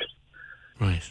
Unfortunately, it's like uh, I don't know what families like have to make the decision that like oh we, we actually do need to actually get rid of grass out the back and, and actually get artificial grass. Yeah. Yeah. And what kind of a space have you? Um, it's it, it's eighty meters squared. So like it, it's a, it's a small back garden on, on on the back of a three bed semi house. I have you. Yeah. And you can't have grass there because he'll eat the muck. Basically, that that's the issue with his PK. He'll eat the muck and he's getting very sick from it. So we made a decision that, well, we made a decision that we'd have to replace it. And I mean, like we're fighting for Harry since he's six days old. Um, um, like, like we, we, we're constantly fighting for him. Like I thought we could just buy the grass, put it down, and that would be the end of it. And and and no, this is another f- fight that we have to fight just to get some artificial grass in. You have so to take out have what's there, don't you? Yeah, yeah, yeah. You have to turn it re- I- over. yeah, I didn't realise all that. There To level it? it. Like, yeah. To, I think you have to put sand down as a base or something, don't you? You you have to put hardcore binding, and then I think there's the sand and cement uh, perimeter around all that as well. There's a bit of work involved in it. There's an awful bit of work involved, and like I, I gave up my career for Harry and um, his mother Fox full time. So like we just we just don't have it. Like I know, mate. I know. How much have you had an estimate? yeah, I suppose the mid range estimate is um, eight thousand uh, two hundred and ninety seven. I think. Wow. And because it's a back garden and not a part of the house, you wouldn't be eligible for grants. No, no. Yeah, I know this because when my lad Yeah. was small, we put an extension on the back of our house then for him, a playroom for him. Yeah. And we were able to get a, a handy help from the council, but because it's an outdoor space like the garden, that doesn't count. No, and, and we're coming into summertime now as well, PJ. So like he'll want to be out more and more, like, and we want him to have that uh, freedom and his space, like rather than being inside the house or when we go out, like he'll have, like when we go out, he has to hold our hand because he will run away. Like we, we just want him to have a bit of freedom. We just want him to be happy. Like And is he is he safe when he's out there? Like, as in, he he can't bolt from the garden, no. He, can't. No, we, we've we've had to install fencing the whole way around the garden, and uh, like yeah, Costly enough in itself, that as yeah. So like like the whole place, it's enclosed basically, like, but it it's his free space. Yeah, yeah. It needs to be. It needs to be perfect for him. Yeah, it does. And have you been to any, I don't know, c- contractor, supplier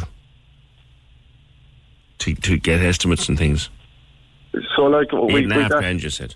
Yeah, eight and a half grand. That was the mid-range one. Like there was a higher one, and then there was a lower one as well. And that would involve cleaning it because you can't just put it down on top of what's yeah. there. Well, like uh, foolishly, I just thought you just bought it and you, you just put it in. But no, I wouldn't care.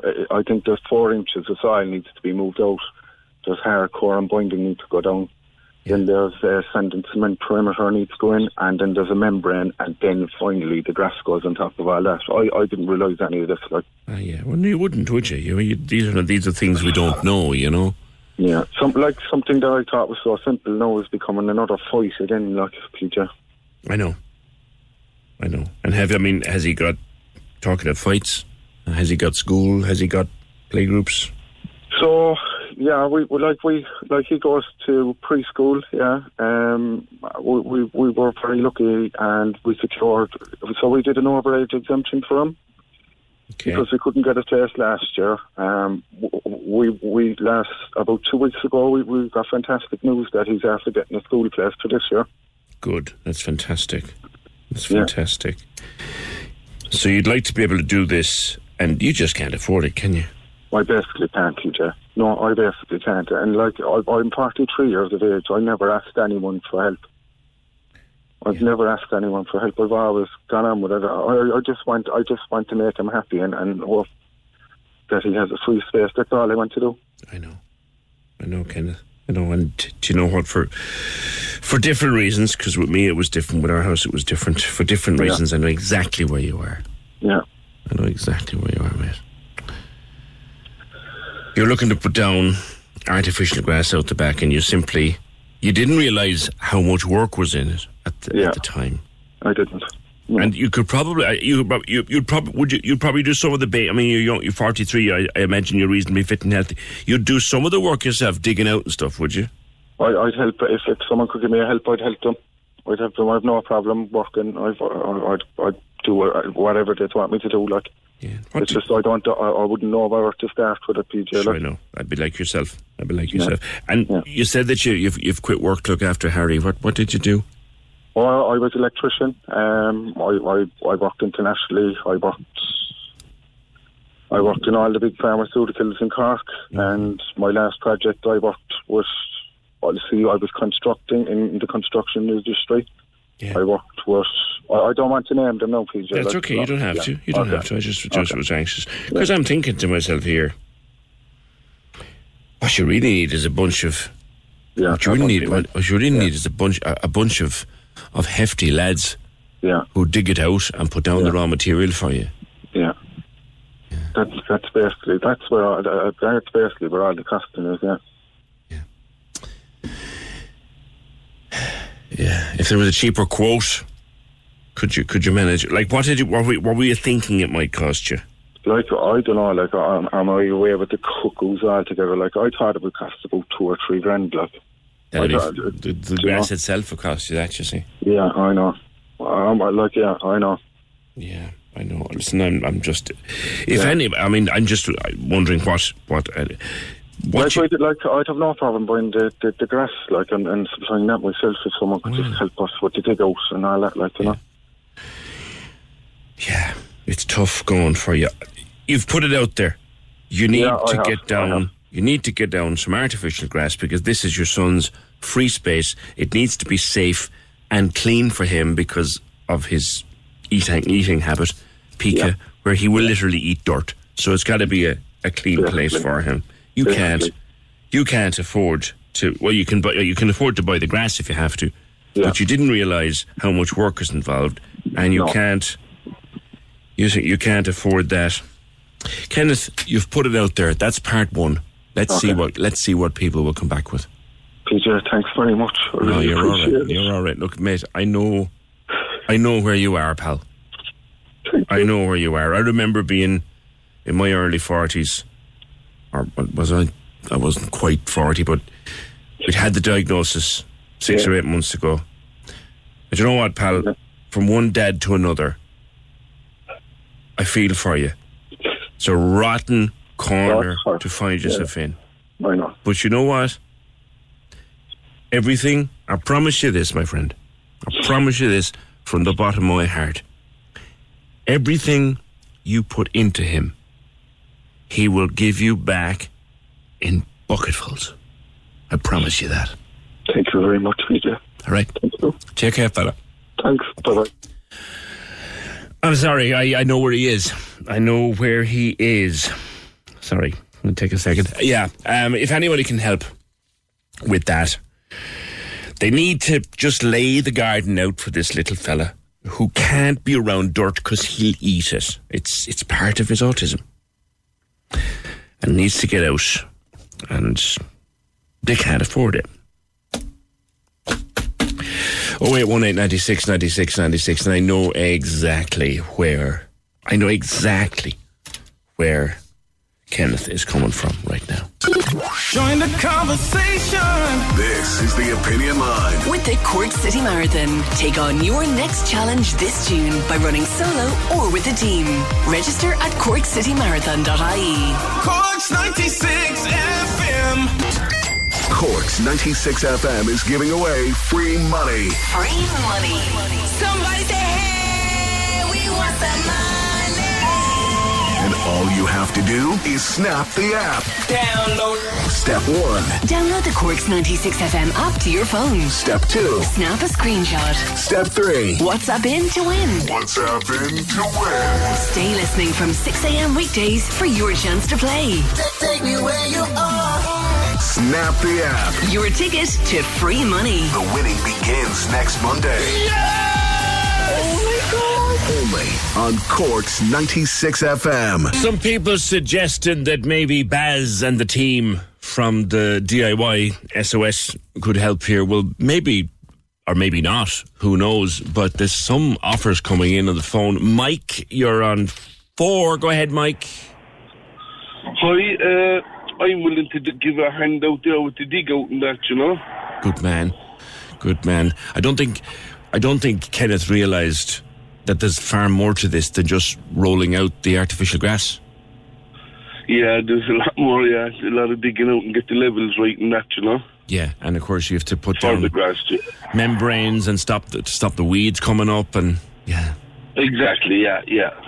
But you'd be happy Well, to, I- to put some put your back into helping them out. Yeah, of course, yeah, no problem. That's great. You're in the building trade yourself, are you? I'm gardening. Gardening. Oh right, okay. Yeah. Okay, so that you're you you you you have a, a lot of contacts in that, and he doesn't get the amount of work involved. And who would you know? You see this stuff in rolls in the DIY shop wherever you happen to find it, and you think, oh, that'd be lovely. And they say, no, it's not as easy as that. Yeah, yeah. It's once you get the right levels, like when you when you lay it out, you want it like carpet, like you know. We don't want no humps and bumps and all that, like. Exactly, and you don't want weeds coming up through it in six months. Mike, thanks. So Mike is happy to help out with a bit of the labour to help lay the grass with another Michael on the phone to us who works in the building trade. Would like to offer a bit of building labour muscle. Um, if there's anybody um, listening who can help, any companies listening who might be able to help, yeah, I, Kieran is asking, would Baz, DIY SOS, be able to, to help him out? I don't know, is the answer to that question. You, to be nice to think that a little project like that could be helped by a show like ours, or even if we get a team or a crew together and try and do it for Kenneth. Um, he got to me. He got to me. I didn't think he would when I read the brief this morning. I didn't think he would, but he did. 0818 96 96 96. I just want to check have I one break or two to take? Oh, I've only one, so we go to Ray first. Ray, you've been listening to all the coverage of Joe Biden and all the newspapers and the television, and you were listening to me talking to Jerry Butterman this morning, and you wanted to talk to me. Morning. Morning, PJ. How are things? I'm well, sir. I'm good. At, yeah, basically, PJ, um, just response to the loving for um, Joe Biden coming to visit our Fair Isles, you know. Um, and obviously, to look what the man does, but he can, you know, he, he's welcome if he wants to come. But um, basically, bring a, to bring a bit of balance to the equation, you know, wouldn't go amiss. I mean, the man comes over speaking about peace. And if you take a step back for a second, him and his government and the policies have brought nothing but tyranny to half the world. And yet the man speaks about peace. Uh, we can't mention the, the 3.3 billion worth of arms aid to Israel. Um, basically, while they go on to an illegal occupation of Palestine, we can't mention that at all because, you know, we just we hear that. Move on to Saudi Arabia, where 1 billion of aid uh, goes to Yemen. 25,000 people killed by airstrikes in Yemen. Not to mention the hundreds of thousand people who died from malnutrition through the embargo that the USA have currently in Yemen. I could go on and go on and go on. I mean, We and, have and there'll be a lot of people have been sending us things Mhm. like Mhm. that. Um, yes. And not of you're, it's all, if you like, admissible to the discussion. But Joe Biden is here, I would have thought, because of whatever with other, but we as as a, as a, as a country, as a small, we have Mhm. a very tight relationship with the US, and all and always had. That, Who- who- whose job would it be to raise those issues while he's here? Do you think? Okay. Well, that's fair enough, but I'm, I'm quite sure, and you're right what you're saying there, PJ. I'm not denying that fact at all. But there's more qualified people than me who can speak about And- and US, me, I'm US sure, but, policy. yeah. Okay. But what I'm trying to say is, PJ, is that when you have people saying "Welcome home, Joe" and flags and banners and all, that's fair enough. But let's not forget, just just just countries in in the west and east who have who, who these who him and his policies are bombing. Where are their homes when they go home at night time? Because they have no homes. Mm. And these are the questions that could be asked. And what do we do? We doff the cap. Who who would ask bring them? the man in, as in the, the Republic, as in the Republic. Who would ask? He comes. them? He comes to talk, PJ, to the House of the Oireachtas. Okay. Mm. For twenty whatever it was, I didn't watch it because it means to me as such. And then there's no right of reply. At least people who are profit, and I'm, I'm apolitical by the way. They made their demonstration by not turning up, and rightly so too, because you can't be speaking in peace with one hand, and then funding occupations, illegal occupations from military and other hand. You, you can't be talking, as you say yourself, from both sides of your of your mouth. and what do we do on our political? We have Leo Varadkar saying that only for the US and America, Europe, and, and in the world, but different place. He's right, downright. We we would be because these the American policy, they're like the cowboys in the West. They rule on what they say go, and small small republics like ourselves bowed out to them all the time. And you can't mention it then because you're you know, anti-America. I'm not anti-America. No, I'm no, no, policies. not, of not, the nor am I accusing you of it because I had exactly Mm-hmm. the same conversation, a very similar one anyway, with a good friend of mine who's lived in, in America for many, Mm-hmm. many years and, and would have a very interesting take on the whole American political system. But the point, I, or the question I was raising there, maybe, Ray, who would, who would or who should put those questions to Mr. Biden while he's here? Well, obviously, d- diplomacy, it's all about diplomacy. And there's, you, as you know, there's that diplomacy too. And obviously, you know, when he's in the room with one, one or two people, obviously those questions aren't being asked. But I suppose behind the scenes then are diplomats who work on behalf of the Republic. They could put pressure on, saying we're not happy with, you know. Like, for instance, flying the Ukraine flag up in, uh, the- in, in the Irish yesterday. Yeah. Why weren't they flying the Palestinian flag? Mm-hmm. Like the point we made for, for, for, for Biden and his entourage that we're supporting Iraq. I'm against all wars.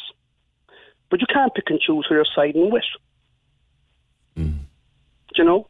Um, and basically, and I, I thanks for the opportunity for speaking, but and I'm sure, PJ, there's, there's more like me who feel the same. There are, the same to way, be fair. You know? They're- they're- and they're- yet, the very people, the very people who are taking the cap off to Joe Biden will, will be on in the next few weeks, the next few months, talking about um, hypocrisies of war and you know standing for peace.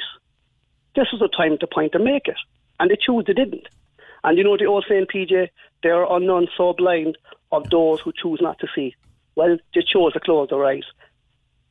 Uh, Just come back Kind to the question, though. Like, would you have, would you have expected, say, Leo Varadkar to stand up at the Dub- at Dublin Castle last Well, night? Well, he probably wouldn't do it in public because the optics would be bad. Well, then how do we Like- how do we know? Okay, How do we know let it's not being said behind closed doors, Ray? How do Let we me put that? the question back on you. Why wouldn't they say it?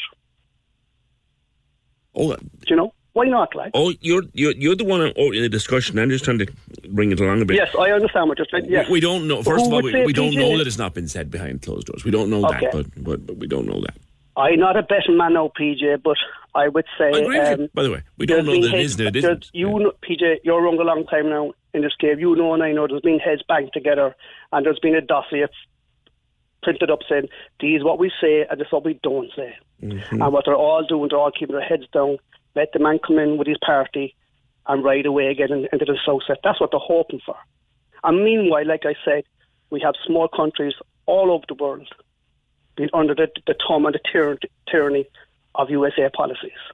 Would, would we, now this is a question I'll put out to all politicians who are probably listening, if the shoe was under the foot, would we like to be under the other tyranny from other countries?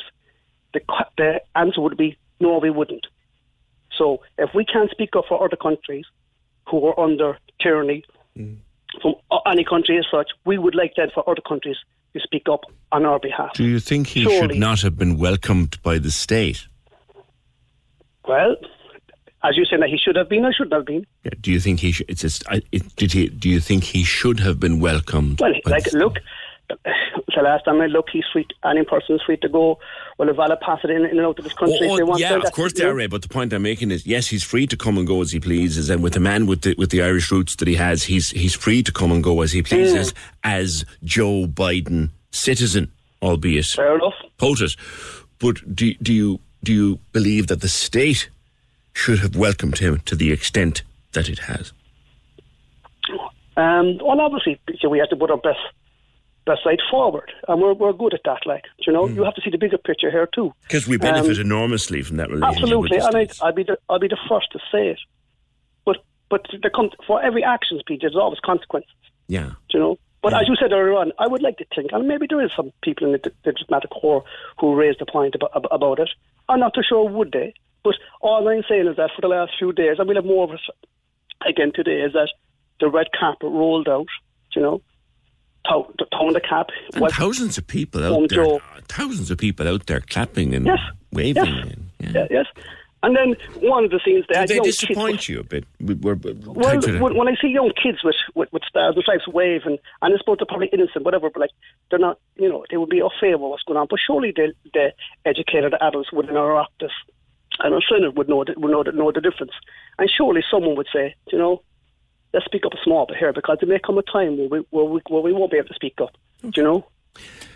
it's a view, and it's one that has come in quite a number of times over the last few days, Ray. And thank you for being probably the first one to actually voice it on air. Happy to take any more calls along those lines. If you want to share what Ray was saying, take it further, call it back, whatever. I'm just going to try and be as neutral an arbiter as I can here. Let's see where it goes. Join the conversation.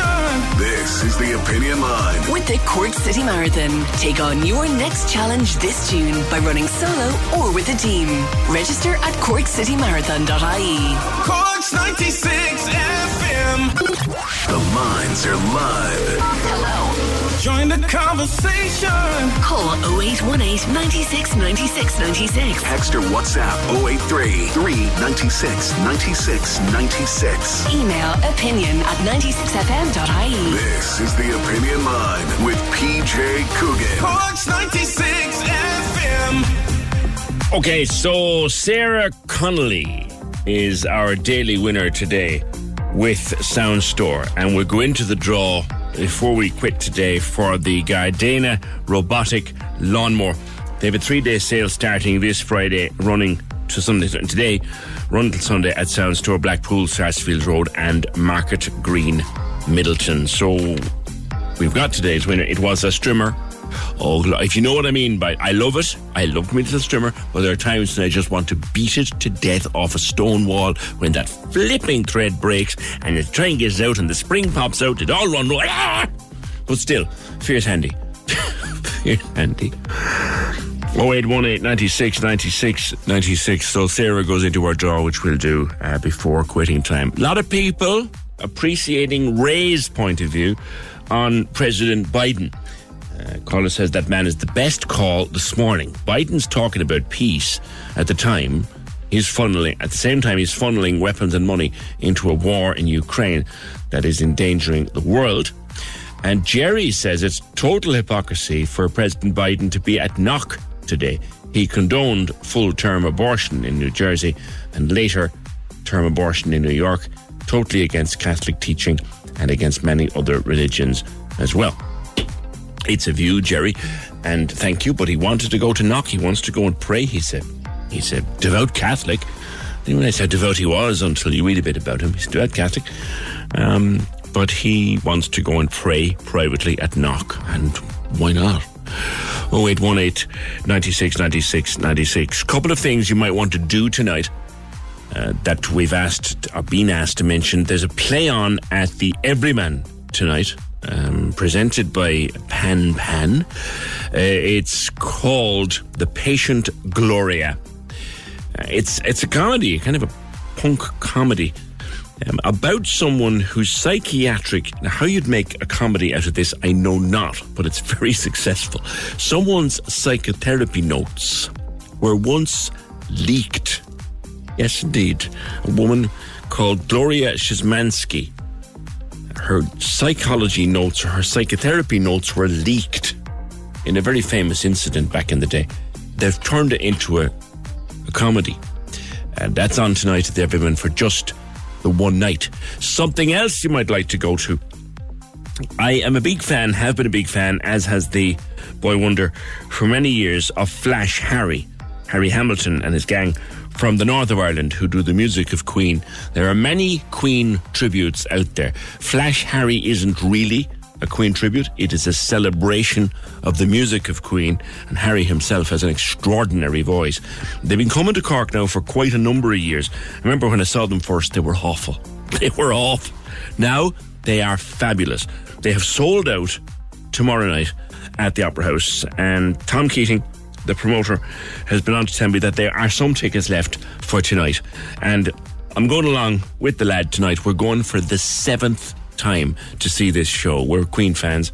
I saw them in Slane in the 80s, so the uncle is a big Queen fan all of his life, and this is a wonderful, wonderful show. Some tickets left for us tonight at the Opera House tomorrow night, completely sold out, which I'm delighted to see. Plenty more to do before we finish, so I better shut up and go back onto the phone. We were chatting about jigsaws and about keeping the kids busy during midterm. Remember Emma's email where she said she was diseased from trying to mind children. and I said, Do people still do jigsaws? And I was amazed at the number of answers that came in. Wyon Stansfeld, down at the lovely Pinocchio's on Paul Street. Very popular still, Wyon. Good morning. Good morning. Good morning, PJ. Yes, they are. I mean, we still sell loads and loads of puzzles. I mean, obviously, we sell less at this time of the year than we Yeah. do in the winter months. I would have thought that they'd have been Yeah, so we have replaced by something digital long ago, though. Uh uh That's not going to work. That line, we'll try and get him back up. Normally, Wyon is on a fairly good line. But yeah, jigsaws are more popular than I thought. I have a friend who loves jigsaws, but should be of an age or same age or a couple of years older than myself. But I didn't know that young people and kids in particular still do jigsaws. You'd have thought that they'd have been replaced quite handy now by something something digital. There's Wyon back in a better line. Aye. Hiya. They're, they've not been replaced by something digital. No, no. I mean, it's still very, very popular. I mean, you know, people. It, I mean, some of them, like kind of a thousand piece, five hundred, a thousand piece, even fifteen hundred.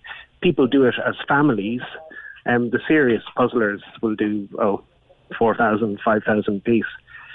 Um, daunting, if you ask me. Yeah. um, but they do. Like that's a project. You need a you need a workshop for that, not just a kitchen table. Just Well, I think that's with the big, with the really big piece counts. That is that is usually the the the, the issue is the size of whatever table or floor or and whether you have a cat who likes to eat pieces. you know, I mean, it just and are board games. You say are things like snakes and ladders, Ludo. We, I mean, we still sell loads of those kind of traditional ones, but I mean, like Ludo and Snakes and Ladders is very much for you know learning to count, learning competitive games. You know, good things happen and bad things happen. So they're quite there's quite a lot of kind of learning. I mean, Ludo is slightly more strategic, so it's kind of your first strategic game. Um, but yeah, we still sell lots of those traditional ones. I mean, obviously we, we sell chess and backgammon, draft, go. Are, are chess sets still? oh, uh, very very much so. Um, some schools are very actively trying to promote it. Because um, I mean, chess chess is one of those games where you can a bit like a sport where you can raise your your level or lower your level to suit a different player. Yeah. Did you watch the Queen's Gambit? Oh yeah. Yeah. Did you get Did you get people running in to buy chess sets after it? Oh my God, yes. I mean, we sold so many chess sets that year. Yeah. You know, because people suddenly realize it's a it's a very good game. Yeah. I'm not very good at it. Yeah. Train It's a very good game. Yeah, train sets we still sell loads of. I mean, and again, that's the kind of thing on a winter day that you know, go to your attic, pull out whatever bits you have, and let them go mm. across the living room floor or wherever. In, in my mind, the greatest ch- children toy, children's toy ever made. It, the word translates actually as "play well." Lego. Oh, you still? I mean, we don't do Lego because um, you, you for for a small shop like us, we'd have to fill half the shop to give any sort of selection. But it's still the best thing. I mean, I got Lego for my birthday. Did you? A BMW motorbike. Really? yeah. so you know, never underestimate Lego. Train sets. Again, you can buy them the size of you'd need a half an acre for some of them, and the Oh. little small ones that just they go around in a circle. Do they still sell? They still sell. I mean, like we we always say to people that if you're going to buy a train set, you know, you can buy them for from oh 18 months up. You know, where it's a very simple with a ramp that goes on and off the ground because they like pushing ground to to oh like I think the biggest one we have at the moment is 125 pieces. Um, but you can collect that stuff and collect bits and collect stations and bridges and oh you you name it. So for for older children like the six, seven, eight, it's the building it. The more you have, the more you the better it is. Yeah, yeah. I, I used to have a huge bag of Lego, and Aye, same thing. The Yeah. more you have, the you can never have enough of it. you can never have too much. If you if you were to have to pick one or two things, Wyon that Pinocchios wouldn't be Pinocchios without them, i.e., the most popular thing in there, what would they be? I think over the years it probably is train sets. You know, because it because nowadays people don't just buy them for boys. I mean, it's a boy or a girl toy. I mean, we do pink train sets to suit people's need to have pink, but um, but it's it's probably the single biggest seller. I think. I mean, obviously, like old fashioned things like puppets are still hugely popular. Dolls, because our dolls don't do anything. You know, they they don't poo, pee, or anything else. There's no electronics. babies. So there's a doll now has a baby. I mean, for the love of God. Yeah, I mean, just some of that stuff. I just think is it is it necessary? Know, I don't think so. I mean, they get huge value out of. I mean, a two-year-old gets enormous value out of carrying a baby doll around because that's what people do to them, and they want to copy it and do it to one themselves. That's a good point. That's a good point. Um, all right, Wyon? Listen, th- those are some ideas for people heading into a, we- a, a weekend, or indeed heading into probably another wet spring. Thank you. The great Pinocchios, Wyon Stansfeld. Mentioned the chess sets and the Queen's Gambit. It's still up there on Netflix. There was talk there. If you watched it, you know. And if you didn't, you should. And if you think, I couldn't watch a program about chess, don't even go there. It's one of the best dramas I ever saw on Netflix. There's seven parts to it. And uh, Anya Taylor Taylor Joy, I think, is the, the lead actor. And they've been talk recently about doing a second series, but it probably won't happen because there was only ever one book. Um, and but it's marvelous, The Queen's Gambit, and they Wyon couldn't keep chess sets after that.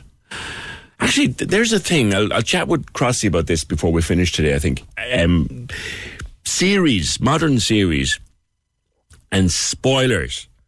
There was a spoiler to beat all spoilers this week on Succession. And a lot of people that are a couple of episodes behind or a series or two behind were going, ah, come on, did you have to tell us that? But it's impossible now to avoid spoilers. Because at the moment we're watching, I said it yesterday, we're watching The Night Agent, which is fantastic. We've about four episodes left. And we've just gone through episode six where there are two monstrous twists in it. That's all I'll tell you. There are two monstrous twists in episode six, and it's just building and building and building. And if anybody tries to tell me what happens in the last episode, I will shoot them. I don't, but it, it, it's impossible to avoid spoilers these days. Uh, I'm watching as well Star Trek Picard, the third and final series of Star Trek Picard, which is just as a Star Trek fan, it is a thing of beauty and art. But Amazon are being so careful with dropping those episodes that we're definitely not going to see what happens at the end.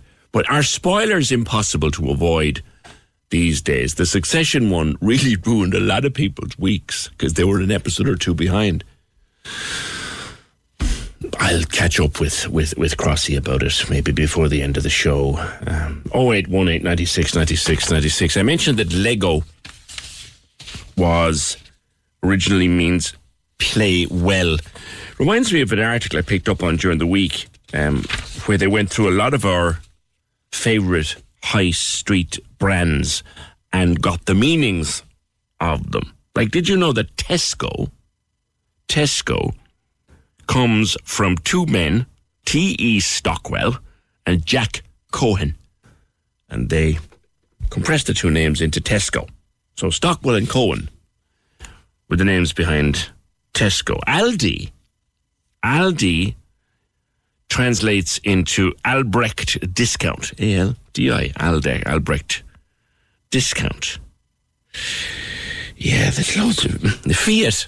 Fiat, yeah, no, Fiat was um, Fiat was an Italian firm, um, and it was a motor firm and had a big long name, which I am rapidly looking for here on another page. But I remember my aunt or my uncle, I can't remember which, used to drive a Fiat back in the day, and the damn thing was always in the garage. So someone said, fix it again tomorrow. It was Fab- Fabbrica Italia Automobili Torino. Great article on the stuff and the names of WD 40. That's one of my favourites. WD 40. I mean, there's 101 things that you can do. Can anybody tell me, for the crack and for no other reason, where the name WD 40 came from? Because of all the brand names I was reading about this week, the name of WD 40 the stuff in the tin. Psst, it'll open a lock. It'll do right. Where did they get the name for? I loved it. I'll tell you before we finish. Don't let me forget that. Join the conversation. This is the Opinion Line. With the Cork City Marathon, take on your next challenge this June by running solo or with a team. Register at corkcitymarathon.ie. Cork's 96 FM. Join the conversation. Email opinion at 96fm.ie. This is the Opinion Line with PJ Coogan. Cork's 96 FM. Yeah, you have a few of you have it. Few of you have it. The actual meaning of WD 40. Tim on 4. Tim, Yes. you know what it is? Uh, well, I'm not sure of the WD, but I do know that the American who invented it, he assigned a number to each formula that he put together, and he started at WD1, and he didn't get it right until WD40. That's correct. It was the 40, 40th attempt to get it right. You don't remember what it was, though. No, I don't know what the WD is, and I don't know what the guy's name. Okay, okay. Well, we I have all that. I'll give it to you in a minute. But yes, it was the 40th attempt to get something right. And I don't think it was ever meant to be sold in the high street either.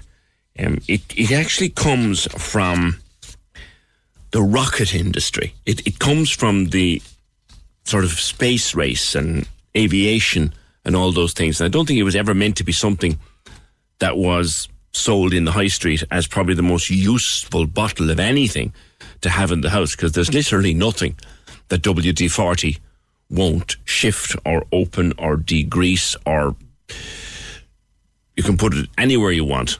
Um, is Philip there? Philip has the right answer. A few of you have come up with it actually. WD 40. What was he trying to invent? It was the Rocket Chemical Company. It was for the aerospace industry. It took 40 attempts. Little did they know. Little did they know. Um, where is Philip?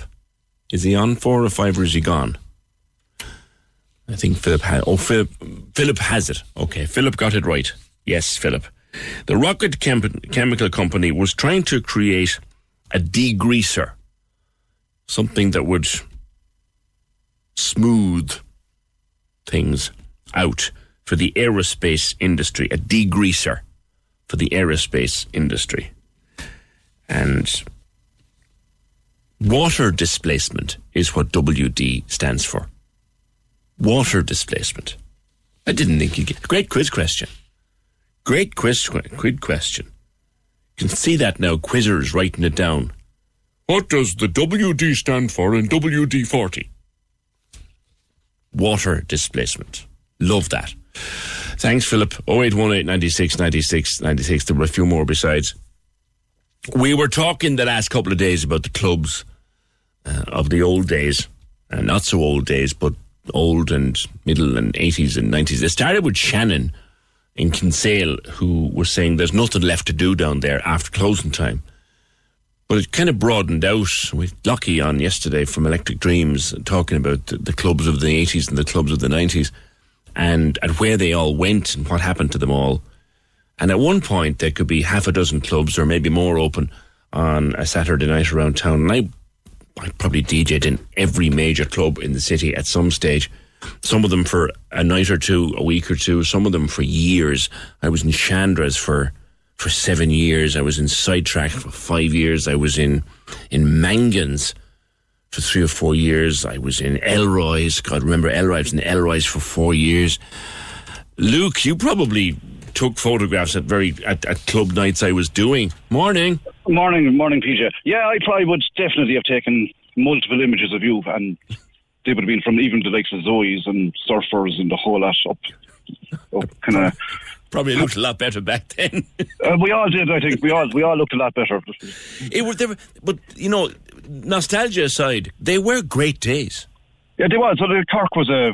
Well, like I can remember my dad telling me that Fleetwood Mac played in what was the place? Uh, the Savoy. In the Savoy, yeah. And he was he was up on stage taking photographs of them back in the seventies, and they went to, you know, we had like some of the greatest DJs on, on the planet play in Sir Henry's of a Saturday night. Right, that's right. Greg and Shane still going strong. Yeah, they're still going saw, strong now today. Carol like- Cox in there. yeah, like that was a good night. Massive night. Matt Tony DeBart was in there. All the great DJs came to, came to Henry's. But there was like at any one Saturday night when you came out of whatever pub you happened to be in, there were five or six or seven different places to choose from. Yeah, there was multiple places. I think I did, there was uh, like Washington Street had more than just Reardon's and that kind of stuff. There was the side lanes off that where all the all the other little smaller clubs were. Yeah, going over towards the Mercy and all. There was a few. Sidetracks the movie, DeLacy House. I don't know whoever added the movie onto it, but it just sounded great. Sidetracks the movie, Lacy House, which is now Pop Scene, of course. Chandra's was the uh, Reds was a great spot. Reds was good, yeah. You and you you went from, from place to place taking photos, and it, this this was a time before I'll post that to the web for you. Like you, Yeah, th- I would, this was literally myself on the camera and people telling me I was nuts. you you had to you had to go back the following week and find the person whose photograph it was, didn't you? Well, by and large, I worked for the nightclubs or media outlets, so it, it wasn't such a big thing to find people afterwards. Yeah. And rolls of film were, eas- were easier to do, so I could leave them with, the, I was it Brendan at the time was working, he's another DJ, he'd be working one, that place that was a little small, was it a camera place on, was it Tuckey Street? Or Yeah, somewhere? Brendan Mack. Brendan someone anyway. There's a few lads anyway that used to develop my photographs at four o'clock on a Sunday morning. Yeah, yeah, I remember that. There was another fella, uh, Kieran was his name. He, I gave him the nickname the Snapper because he was going around on a Saturday night as well, taking pictures of anything and, and everything. And we we were a lot less self-conscious about what we do for a picture back then as well, you know. well, like with the, with the with the ladies, it was more blue eyeliner and that was it. Maybe some lippy. Now it's lip fillers.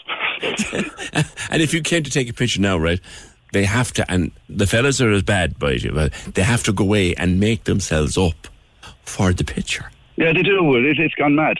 Well, digital has been a, a fantastic kind of achievement in photography, but I would rather 35 mil cam- any day. It's such a a better form of art, really. Another thing that was back different back then was all the different kinds of music. Each club had its own sound and its own clientele who followed the music or didn't. Like you go to Zoe's for a particular kind of night, you went to DeLacy House for another kind of night. That variety is gone too. Yeah, there is no. It's it's everything seems to be the same. Here's one you didn't know, and I didn't know this either. Fergal reminds me. M People played Henry's. Did I? I don't. I don't remember They that. did, but they were known then as Mike Pickering's people. Mike Pickering's. Mike's. Pickering. Only Fergal would have trivia in his head. But, But, it wasn't on clubs. It was like we, we had the lobby as well. Like I don't know. You you, you Oh, used today will never understand the Monday night in the lobby. Magic Nights in the Lobby Bar. What great nights. What great songs. What marvellous, marvellous songs got their first play in the Lobby Bar. Yeah, the lobby, and it was like the Phoenix next door, and we had like the workers around the corner by the, the old social exchange. Oh, you're bringing me back now. Yes, I photographed a whole. You're bringing me back now, like you are, because you'd go. You could go out. You you could go out of a, of a Saturday evening and go for the few pints, and then you'd decide maybe literally about ten o'clock the conversation would start. Lads, where are we going? And you'd know what you see. What passes had you picked up on the way? in? Yeah, where where did you get the free passes for? Yeah. Yeah.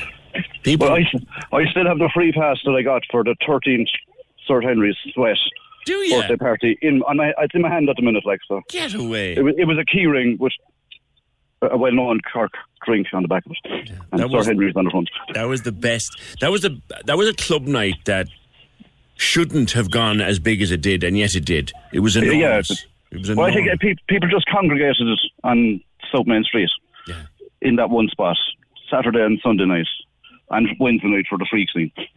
Oh, the freak scene, yeah, yeah. And I used to play in Henry's myself on a Friday night before and after a band. So they were great nights. They were great, great, great days. Well, Cork used to be the capital of music for pretty much the British Isles and Ireland. And it was hopping. The city was hopping. And it's, it's, it's, it's sad to see now on a Saturday night. It's sad to see there's little or nothing to do after midnight. Yeah, I, I find it kind of almost offensive that the best we can come up with now is uh, the marquee, a tent. Ah, yeah, but it's a great tent, though. It's a brilliant night, but however, we we deserve a venue. Well, there was Crane Lane. There is Crane Lane. Crane Lane, Yeah, is, Crane Lane is a fabulous place. I like Crane Lane. Unfortunately, my favourite my favourite jock in, in Crane Lane was Mr. Fork, and, and he passed Yeah, away very good suddenly. friend of ours, yeah. He was marvellous. He was ju- that man could do anything with music, and I would look at Crane Lane to see when he was coming up. Yeah, he was always he was brilliant. Andrew was fantastic. He was amazing.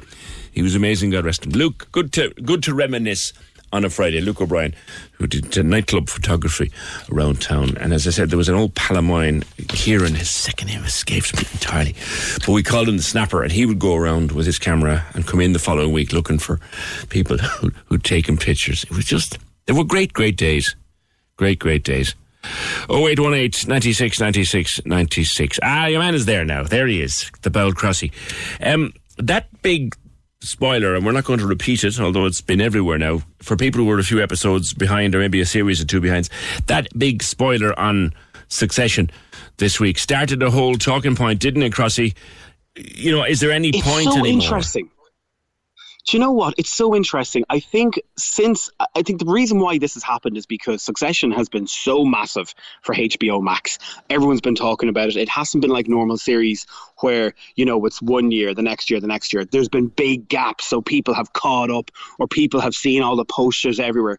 So we all know this is the last season of Succession. Who is going to be the successor of Succession? You could say. And on Monday night, without any spoilers, Sunday slash into Monday, uh, something happened in it. And in America, all the articles in America were talking about it. And usually, you know, it's kind of spoiler and you kind of hint, and it's one of those kind of click here to find out sort of articles. They didn't do that. They spoiled it. Hmm. Then in Ireland, because it was a bank holiday Monday, anyone who usually watches it, you know, in the evening time, were watching it at 9 a.m. The kids were up, everyone was up. They were going, "Gosh, we may as well watch this." Everyone's talking about it, and the spoiler came out, and it's brought this massive debate now, as in when is it okay to talk about a TV show, whether it's terrestrial TV or whether it's streaming, and everyone has a different answer for it. Was Everybody. that, by the way, uh, was that the last episode, Crossy? no, no, no. There's another six episodes left. So this is the thing, you know, it's a it's a turning point for this se- for like this season, and it's coming to a close, and we're going to find out so much over the next while that this massive thing that happened in it really did stop people in their tracks, going, "Oh, come on now, they wouldn't do that." They did it. The writers did it, and people spoiled it. People just, and I, even people who I know that would be very, you know, cryptic on everything what we're talking about. But no, and it, it got people thinking. So if you look at terrestrial television, the hmm. debate started with that. If there's a football match on, you're, you obviously tweet or Instagram or Facebook, Facebook it while it's on, and everyone does that. Live TV, people seem to think that when the TV is live, you're, you're allowed to talk about it because, you know, if it's Coronation Street or EastEnders, let's just say it's on at half seven or eight o'clock, you're talking about it. You're not going to keep stum about it till the following day. But the interesting one is streaming because everyone watches it at a different time. You know, when it drops, it's usually when people are going to work or, you know, they're going to bed. They're not going to get up in the middle of the night unless they're a diehard fan.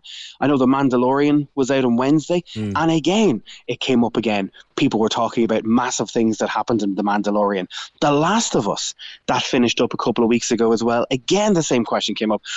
Is it a thing that people have to start hiding words as to not spoil it? I know the hmm. argument is keep off social media, but it, why should you keep it off? You know, if if you're going to ruin a series that you've been watching and watching and watching, Yeah. uh, we've been taking a look at you know what's been going. You know, The Sopranos when that ended. That was a massive ending. Huge, Breaking Bad, huge. massive ending, and people didn't really talk about it. I and often now it just with, to be. with, with something like that where you got a big, and I, I thought because I haven't even started Succession, and by the time I do, um, I'll, I'll have forgotten it. But like, I thought that was the end of it. So there's more to come. There's more to come. But this is Yes, such a this is a such whole- a spoiler. This is such a spoiler. It's a last episode type spoiler.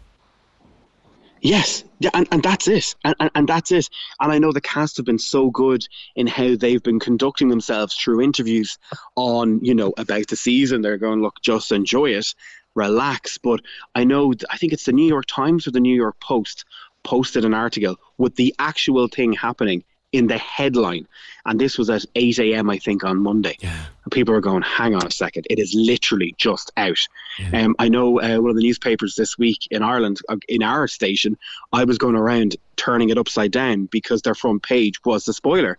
And I went, if you're just walking across, like walking through the shops, you're in Dunnes or Spar or whatever, and you look at the newspapers, the spoiler was right there, so it just didn't have to be even Twitter or or on Facebook or Instagram. It's just it, it's a mad it's a mad thing that people are debating now.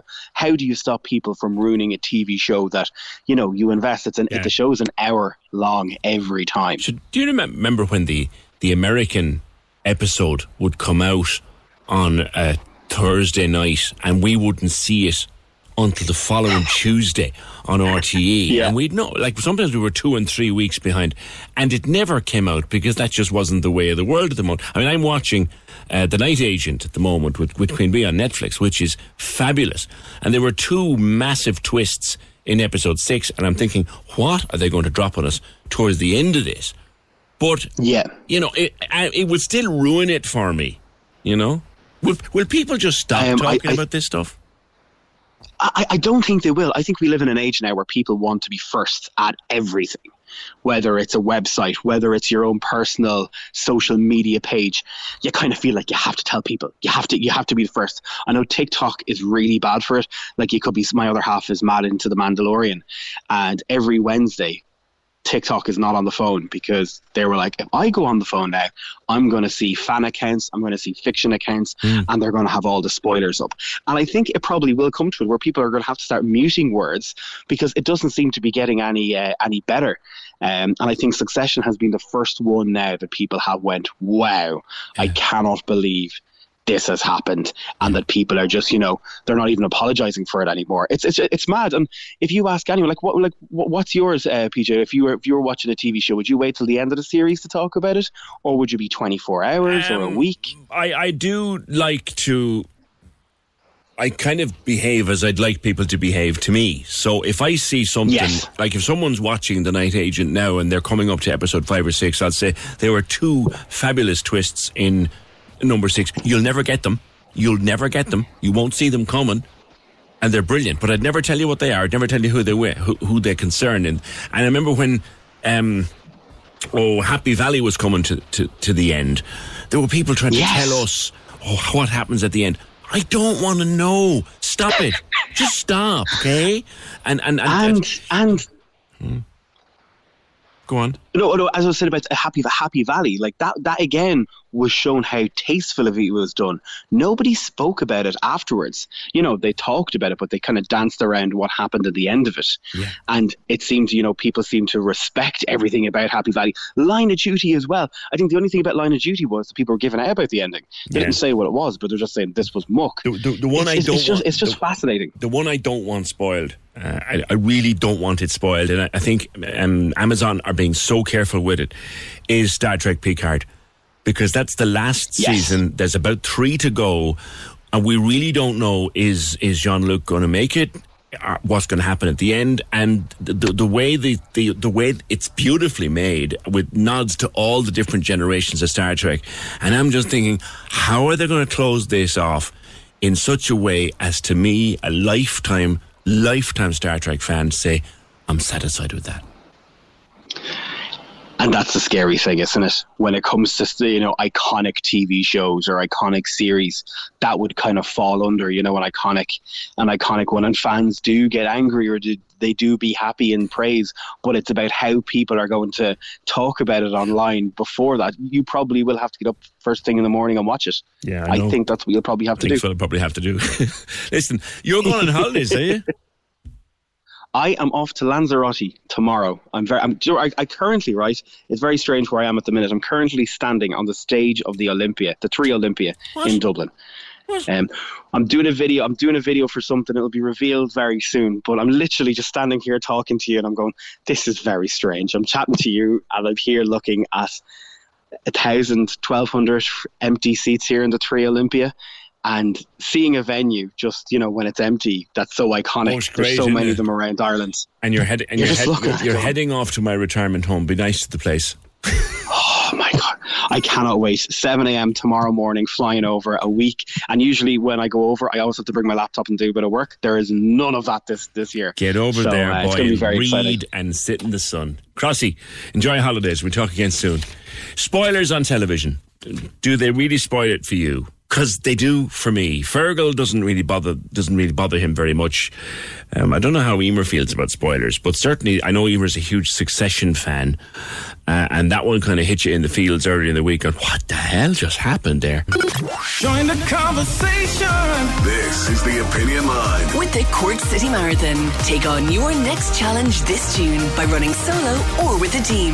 Register at corkcitymarathon.ie. Cork's 96 FM. We have a new Miss Cork. She was crowned last weekend, Rihanna O'Mahony from Cobh, and she's had a few days for it now to all settle in.